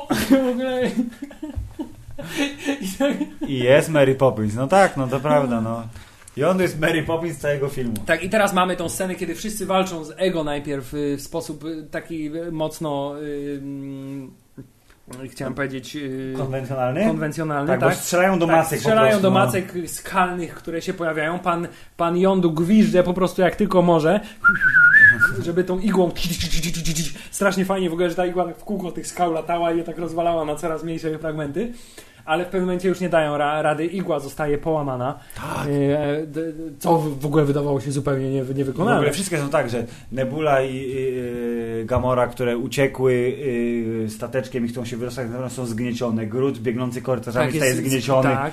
Y, Yondu ma z, przygnieciony jest tymi tam gruzami, które spadają. Pan Peter Quill są- znowu zostaje podłączony do supermacki. Tak, wszystko, wszystko wydaje się, że jest źle, nie tak. I nie tak jak trzeba, ale oczywiście dochodzi do tego, że Peter Quill sięga do wnętrza swoich boskich mocy, które dostał dzięki tatusiowi. Tak, I teraz następuje moment filmu, w Bo którym to jest e, ojcowska rada, ale nie od ojca. Bo przecież Jądu Tak. mi to powiedział Wcześniej. wcześniej. powiedział, myślisz, że jak ja kontroluję tą igłę, to że robię to mózgiem? Nie, Mm. robię to sercem. Mhm. O Boże, jakie to jest takie piękne dla, dla po prostu dzieci. Y, A, no cudowne. Filip, i tak, i następuje w tym momencie y, moment w filmie, który jest Dragon Ballem. To no jest Dragon Ball. Tak, bo jeżeli dwie postacie lecą na siebie z dużych odległości i robią "Aaaa!" Tak, i, I- mają świecące łapy przy jakaś moc się wokół nich pojawia na różne sposoby, to znaczy, że będzie zaraz, będzie, będzie showdown. I tutaj mamy po, w, w kulminacyjnym momencie tego pojedynku między panem Ego i panem y, y, y, Starlordem, kiedy się nawalają po prostu pięściami zbudowanymi I ze fruwają, nie przymierzając jak tak. Neo i Smith w ostatnim No dokładnie, ewentualnie, kwadransie ewentualnie, Matrixa jak, 3 ewentualnie jak Superman i, i, i, i Zod. i Zod w, Tak, tak, tak, tak. w Człowieku ze Stali. To w pewnym momencie następuje ten kluczowy moment, kiedy każdy z nich staje się jakby emanacją y, y, swoich mocy, taką stuprocentową, tak? I tak jak pan Ego zmienia się, w co się pan zmienia, pan Ego? On się zmienił w samego siebie, tylko większego po prostu, tak, taki- było? Coś, on, coś Wielką takiego- postać, tak. która wygląda trochę jak Kurt Russell, ale ze skał. Tak, natomiast pan, pan Peter Quill zmienił się po prostu w wielkiego żółtego Pacmana, który z, po, Gang, tak, że one się tak ładnie ze sobą zderzyły i to było, widzisz, tak mógłby wyglądać film Pixele, Filip, który... Którego nie widziałem ciągle, ale chyba już go nie obejrzę nigdy. Tak, myślę, że nie, nie, nie, nie stracisz zbyt wiele. Yy, chociaż na przykład jakby ten film leciał o 14 na Polsacie, to można go obejrzeć.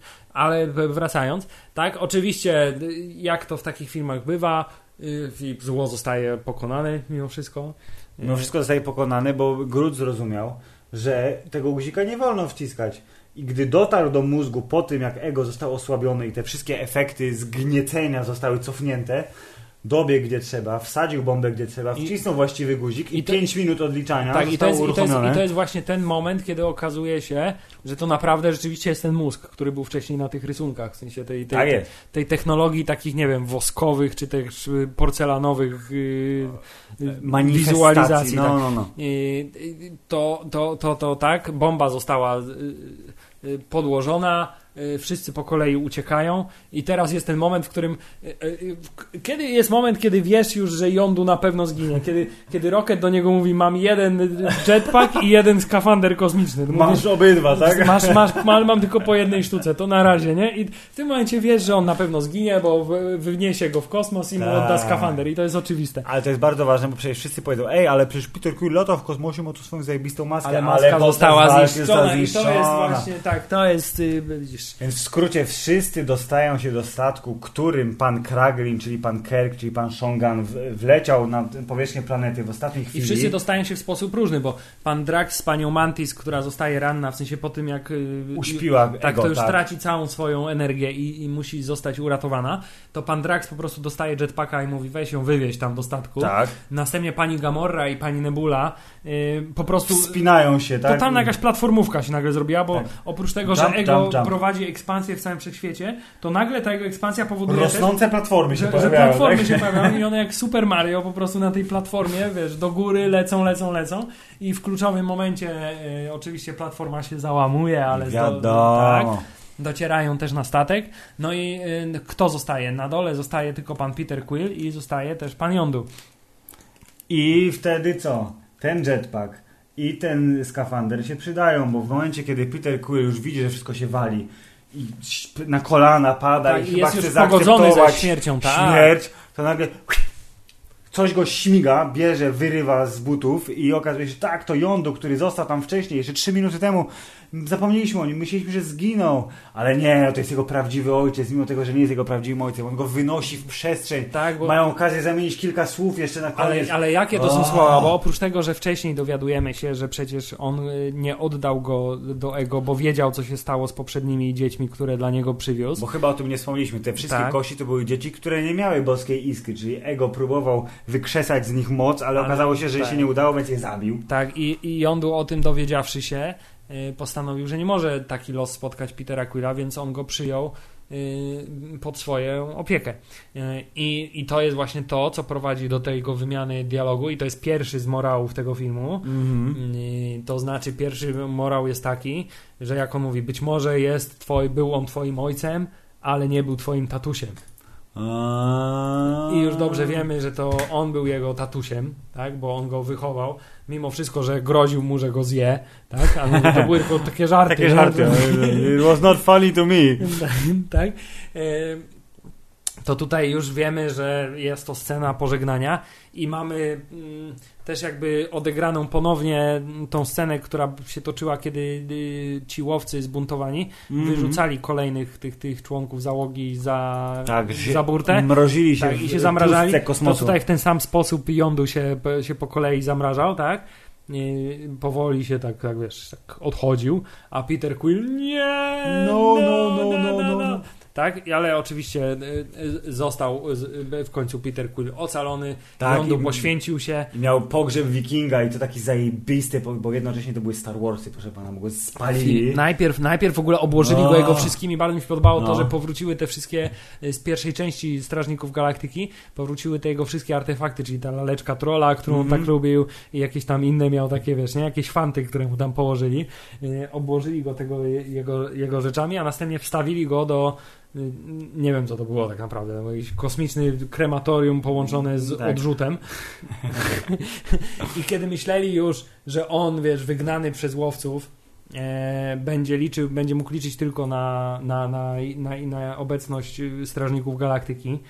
E, W międzyczasie w ogóle pojawia się przecież jeszcze ten drugi morał filmu, nie? Mhm. Bo w trakcie, w trakcie pogrzebu przecież Peter Quill mówi całe to swoje przemówienie, w którym mówi "Po- przez całe życie wszystkim wmawiałem, że moim ojcem był David Hasselhoff. No, nie? tymczasem moim ojcem był David Był Hasselhoff, David, bo miał ale fajne Jądu przygody. Tak, Jądu i... tak, też, też No. walczył ze złem. Nie, nie potrafił śpiewać jak anioł, ale gwizdał jak anioł. Nie, No. nie miał mówiącego samochodu, ale miał statek kosmiczny. Mm, y, Więc okazało się, że David Hasselhoff trochę był moim ojcem, tylko to był Jądu, nie? No i kiedy to jest drugi morał, że widzisz, Tak. że który on tam zresztą też wygłasza, że szukasz czegoś całe życie, a okazuje się, że masz to obok siebie, nie? To jest, wiesz, to jest, to jest kolejny morał tego filmu, to, to też się pięknie wpasowało. Tak. Tak, i kiedy już myślą, że to będzie taki, wiesz, pogrzeb, który oni w samotności będą musieli To wszyscy to nagle się okazuje, że wszyscy łowcy, przylatują. którzy do, dowiedzieli się o tym, co on zrobił i jak uratował Petera Quilla, to postanowili, że jednak uhonorują go i zrobią mu ten e, Pogrzeb łowcy, tak? pogrzeb, Bo Ravager's tak, Funeral. tak, Ravager's Funeral, którym jest jakąś tam tradycją, do końca nie pamiętam o co chodzi, ale w skrócie zrobili mu pokaz fajerwerków, tak? Znaczy wszyscy Tak się jest. pokazali i każdy ze statków wy- wykonał jakąś y, super y, Wizualizację, no. wizualizację kosmiczną, tak? Pokaz, kosmiczny pokaz fajerwerków, wyglądało to bardzo efektownie e, i przy okazji pozwoliło nam poznać e, skład potencjalnego spin-offu. Okej. Ewentualnie był to taki jakiś tylko tam ukłon w stronę miłośników komiksów, bo e, Żeby, pan Sylwester Stallone, pan, y, jak mu tam, y, pan- Marcellus Ma- Wallace, Marcellus Wallace, tak? Nie wiem. pani z latającego sztyletu i ukrytego smoka, czy tam chyba jednego Ving z tych- Rhames?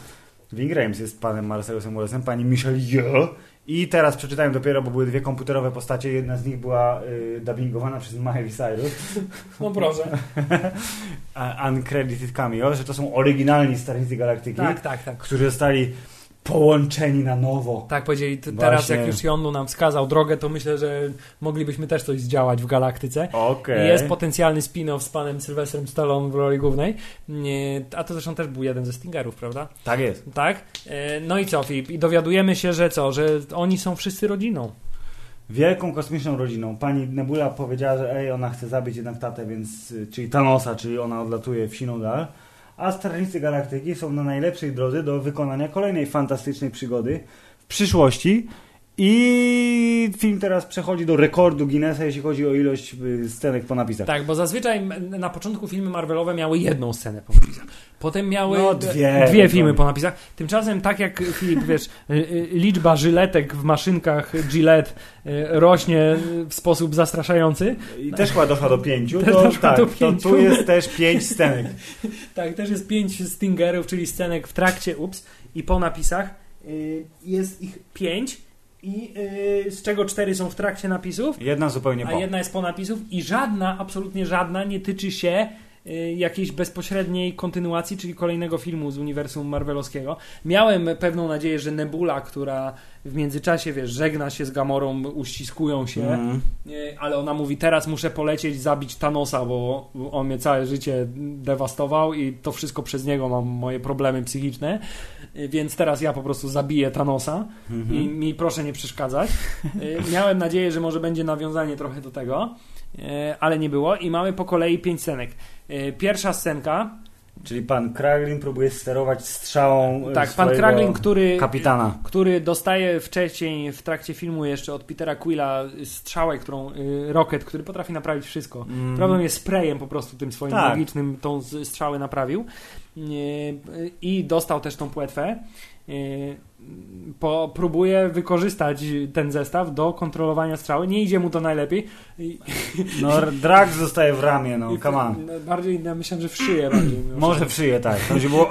Ale to było bardzo dobre, bo to było też po raz kolejny taki bardzo przerysowany dowcip, bo to nie było tak, że strzała wyleciała i było słychać z ekranu a, tylko po prostu był pokazany Tak. Drax, który a, a, i to trwało też jakieś dobre 30 sekund, zanim pan Kraglin powoli się wycofywał bardzo komicznie. To była pierwsza scena, komiczna. Y, Druga scena, y, właśnie nawiązująca do pogrzebu pana Jądu. Czy pan jest- Stakar, czyli pan Sylwester Stallone jego nowi ludzie. Tak, y, postanawiają, że coś tam będą jeszcze, coś tam zadziałają, tak? Y, czyli, że jest potencjalny jakiś spin-off, y, chociaż. mm, Pewnie do niego nie dojdzie, ja myślę, że to jest po tak? prostu ukłon dla fanów komiksów. Później mamy scenę z panią Ayeszą, czyli panią Złotą Dziewczyną. Tak, która mówi, o, oni nam się znowu wymknęli, ale nic Ale to... mam tu, mam tu genetyczną perfekcję, Tak, którą jeszcze jak poślę tam za nimi. Jakaś rada starszych, czy ktoś No. tam jest niezadowolony, że mamy takie straty w naszej flocie. A on mówi, to nieważne, właśnie wy, no, wykonaliśmy nowy przełom genetyczny, który sprawi, że zabijemy strażników galaktyki To, to, to. i nazwie, nazwiemy go Adam. y, czyli, że chodzi tutaj pewnie o postać pana Adama Warlocka, jeśli dobrze Tak, my się to. doczytaliśmy to potem na, na internetach. Tak, w Nie trakcie będziemy się filmu- oszukiwać, że ja nie wiedziałem o co chodzi. tak. E, No i potem mamy scenę, na którą ja czekałem najbardziej, czyli scenę po napisach, którą miałem nadzieję, że będzie nawiązywać do kolejnego filmu z Ale Wolfmana. jeszcze jest młody Grut, A, który jest przepraszam. nastoletnim Grutem. Tak, jeszcze jest. I tak jak w poprzednim filmie była scenka, że Mały Grut Tak, stał się Groot, tańczącą roślinką. tak w, w doniczce sobie wzrasta malutki Grut i tańczy i próbuje się ukryć przed Draxem, bo Drax nie lubi Tak. tańczących, jak dobrze wiemy. E, To tutaj mamy scenę, kiedy nastoletni Grut po prostu siedzi w swoim pokoju na statku strażników galaktyki i wchodzi ten, i wchodzi Peter Peter i i mówi- mówi, i co, naprawdę wszędzie pnącza muszą być, tak? Musisz grać ciągle. W ogóle śmierdzi tu w twoim pokoju, wszędzie Tak. są pnącza, ciągle grasz w te ogłupiające gry, a ty mówi, o, jem Groot, a on mówi, wcale nie jestem nudny, nie? Ale bardzo myślę, że I am Groot brzmiał jak głos nastolatka, który przychodzi mutację, czyli się łamał w Tak. tak. Super. bardzo dobry smaczek. Tak, y, i to jest czwarty, czwarty Stinger, Stinger, tak, i i ostatni piąty. Stinger jest nawiązaniem do cameo pana Stanley, bo tym, tym razem okazuje się, że panowie Watchersi y, może ich lubią posłuchać sobie historii, jakie pan Stanley opowiada, Ale co za dużo to niezdrowo. ale co za dużo niezdrowo i oprócz tego Filip, no co można powiedzieć, no to chamy są, no po prostu. Ponieważ jak już skończył opowiadać, to oni sobie po prostu idą, no po prostu Ale zostawiają... mówię, ale przepraszam, jeszcze mam kilka historii fajnych. A kto mnie w ogóle, kto mnie od, odwiezie do No. domu teraz, nie? Co, co ja mam zrobić? Będę siedział tu w tym kaftanie kosmicznym do końca życia? Yy, tak, taka humorystyczna scena na koniec. Mamy jeszcze, zgodnie z tradycją Jamesowo-Bondową, mamy napisane Strażnicy Tak. Galaktyki powrócą. A w międzyczasie pojawia się jeszcze Jeff Goldblum, który pojawi się w Torze 3 jako The Grandmaster. Tak, i to było chyba to nawiązanie do kolejnego filmu, którego mi Tak, brakowało. gdzie, gdzieś tam w napisach jako jedna z wielu twarzy, które mamy. No Tak? i co? I, i przy... Ale i jeszcze Filip, No. i oczywiście jeszcze pojawia się David Hasselhoff. O Jezu, raz, że pojawia się w, w filmie w pewnym momencie jako y, kreacja K- pana Kurt Russell się zmienia w Tak. K- Da- Davida Hasselhoffa To na chwilę. tego, w ogóle po- absolutnie znikąd się bierze to. co pojawia się na zdjęciu jako y, pamiątka, którą Peter Quill trzyma w, w kieszeni, to na napisach końcowych pojawia się jako głos w piosence, która w końcu ma wokal i to jest wokal Davida Hasselhoffa, to pojawia się też jako jedna z twarzy wśród napisów i jest to również David Hasselhoff. I tak oto David Czterokrotność Davida jest. I tak oto David Hasselhoff, mimo swojej skromnej mimo wszystko obecności, ocalił film Strażnicy Galaktyki 2 Filip No i przed dobrze, zapomnieniem. Obejrzeliśmy, podobało nam się, jesteśmy świadomi wad tego filmu, o których w międzyczasie tak jakby trochę wspomnieliśmy. W moim osobistym, prywatnym, y, y, y, tym subiektywnym odczuciu efekt wow był mniejszy niż w przypadku pierwszego filmu i nie jest to sequel, który przeskoczył oryginał, gdyż efekt zaskoczenia był nie tak wysoki i te wszystkie próby przeskoczenia jedynki jedne mniej udane, drugie bardziej, ale nie na tyle, żeby powiedzieć o, to jest Ojciec Chrzestny 2. No nie, nie, zdecydowanie nie. To na szczęście był to film na tyle fajny, że wyszedłem z kina bardzo zadowolony i stwierdzam, że jednak czasem te sequele Marvelowi wychodzą bardzo dobrze. Wiesz co, chciałem powiedzieć, że w moim, moim takim odczuciu prywatnym yy, ten film trochę jakby umyka się takiej klasyfikacji, bo nie mogę powiedzieć, że on jest na przykład gorszy od poprzednich Strażników Galaktyki, Mhm. bo on jest już tak totalnie, nie wiem jak to określić, wyrąbany w kosmos, o bardzo. No Znaczy, jest, jest, On jest. już tak posunięty do granic absurdu, y, że ciężko go nawet ocenić już, nie mówię w porównaniu do innych filmów z uniwersum Marvela, takich jak Kapitan Ameryka, Iron Man czy Thor nawet. Jest. Y, To nawet ciężko go w pewnym sensie przyrównać do pierwszych Strażników Galaktyki, bo on jest już tak przekracza wszelkie granice absurdu, y, y, że jest to coś, coś, coś zupełnie innego. To równie dobrze naprawdę mogłoby być y, seria, wiesz, pięciu odcinków kreskówki. Co trzeba powiedzieć? No przede wszystkim, no co, no świetna zabawa, no, no, no chyba najlepsza, na taka najbardziej po prostu, naj, najbardziej stricte rozrywkowy film ze wszystkich Marvelowych, no. Rozrywka 100%, no nie da się ukryć. No podobało nam się, no jeżeli wy byliście już na tym filmie i słuchacie tego podcastu, to wiecie bardzo dobrze o co chodzi i też stwierdzacie tak jak i my, Hubert, że film jest wysoko. Nie no, jeśli chodzi o kontynuację, to jest bardzo wysoko. Kurwa, jest wysoko, nie? No jest kurwa wysoko. Bo z kontynuacji Marvelowych zwłaszcza, to myślę, że tylko, yy, Tylko Winter Kapitan Soldier, Ameryka tak. przeskoczył swój oryginał. Avengersi myślę, że wyrównali, No. tak jak właśnie Guardians. Mieli swoje minusy oczywiście, ale jeżeli chodzi o... Właśnie, to jest w sumie dobre To- porównanie, nie? bo to jest taki podobny, podobny klimat. Po pierwszych Avengersach miałeś takie rany boskie, oni wszyscy są Jo. na jednym ekranie. No. Po drugich miałeś takie, mój Boże, to było dużo bardziej efektowne niż pierwsi Tak. Avengersi, ale Tak. coś jest nie tak. Thor drugi był może trochę lepszy, ale obydwa te tory są takie, że coś tam jest takiego, że Aczkolwiek, Filip, A. tutaj mamy, tutaj mamy bardzo duży potencjał, że Thor, Thor 3 będzie najlepszy Ragnarok będzie Tak. zdecydowanie najlepszym torem i ma też potencjał na bycie A. jednym z lepszych filmów w ogóle Marvelowych, Mhm. B. wydaje mi się, że ma jakieś takie estetyczne z racji tego pewnie gdzie się dzieje, czyli gdzieś Że w ko- okolicach skojarzony jest z tak, z Guardiansami, tak? tak, że właśnie 80s trochę że jest. wydaje mi się, że może być powiązany też estetycznie bardzo, co zresztą trailer już pokazuje i zresztą styl napisów Mhm. co też zresztą się zmieniło chyba w międzyczasie, bo pierwsze te, prawda, pierwsza plansza tytułowa Tora Ragnarok wyglądała zupełnie inaczej. Tak To logo wydaje, się no. zmieniło i stało się takie y, retro, jak to się nazywa, Mo, modern retro, jak to się nazywa, tak, ten styl, tak? To- Coś takiego. Tak. Y, więc tutaj mamy szansę na najlepszy sequel. Tak czy siak, proszę Prequel. Państwa, triquel. Marvel w tym roku zaczyna z wysokiego poziomu i jeszcze nas czeka Spider-Man, którego obaj uwielbiamy i o mój Boże, niech ten film będzie dobry albo po prostu To będzie, nie, bo słuchaj, będzie trze- plucie internetowym jadem, które nikogo nie trzeci, obchodzi. trze, trzeci, trzeci zawód na Spider-Manie będzie znaczył tylko tyle, że Spider-Man jako Spider-Man Tylko w jest- komiksach. jest taką marką, która może być y, albo, jako, albo w komiksach, albo jako postać, która się pojawia tak jak w Civil War, czyli Tak, taka jako poboczna postać, ale jest niefilmowalny może, tak jak No. Fantastyczna Czwórka jest niefilmowalna po prostu. No. Oni są na razie niefilmowani. W każdym razie, Marvel będzie miał jeszcze Spider-Man, no i wspomnianego Tora. No i w międzyczasie Wonder Woman i Liga Sprawiedliwości. No, obejrzymy, no. no powiedzmy, nie? I, tak czy siak y, Strażnicy Galaktyki Volume 2 y, myślę, że są bardzo spoko. Jest spoko. Nie jest to poziom pierwszej części, ale nie Ale jest wciąż to... wysoko, no. Ale wciąż jest to film szalenie udany, jest to film tak szalenie rozrywkowy, że nie da się tego inaczej po prostu określić inaczej niż ponad dwie godziny z tu, tu czystej zabawy, głupiego rechotania i wywracania oczami, co oni jeszcze nie wymyślą w tym filmie. Czego zresztą należało się spodziewać, bo to chyba ta, ta, taka, taka, jest, taka jest marka akurat y, y, Strażnicy Galaktyki. Krótko mówiąc, nie zawiedliśmy się, dostaliśmy to, czego oczekiwaliśmy, kilka zaskoczeń pozytywnych, kilka niewiele negatywnych, ale w ogólnym rozrachunku jest spoko, jest wysoko, Hammerzeit poleca. Zapraszam i polecam. Piotr Franczewski. I zróbcie kiedyś przygody jądu po prostu, bo ta postać zasługuje na dużo więcej i szkoda, że już jej z nami nie ma. Jakiś dobry prequel. To co? Hubert, najdłuższy podcast w historii Hammerzeitu prawdopodobnie. Jeden z dłuższych w każdym razie, tak. To co? Dziękujemy. Do usłyszenia. Jak wrócimy, to będziemy mówić o czymś zupełnie innym, czyli być może prawdopodobnie dalej o Marvelu. I prawie o tym samym, tak jest. Tymczasem do usłyszenia. Koniec.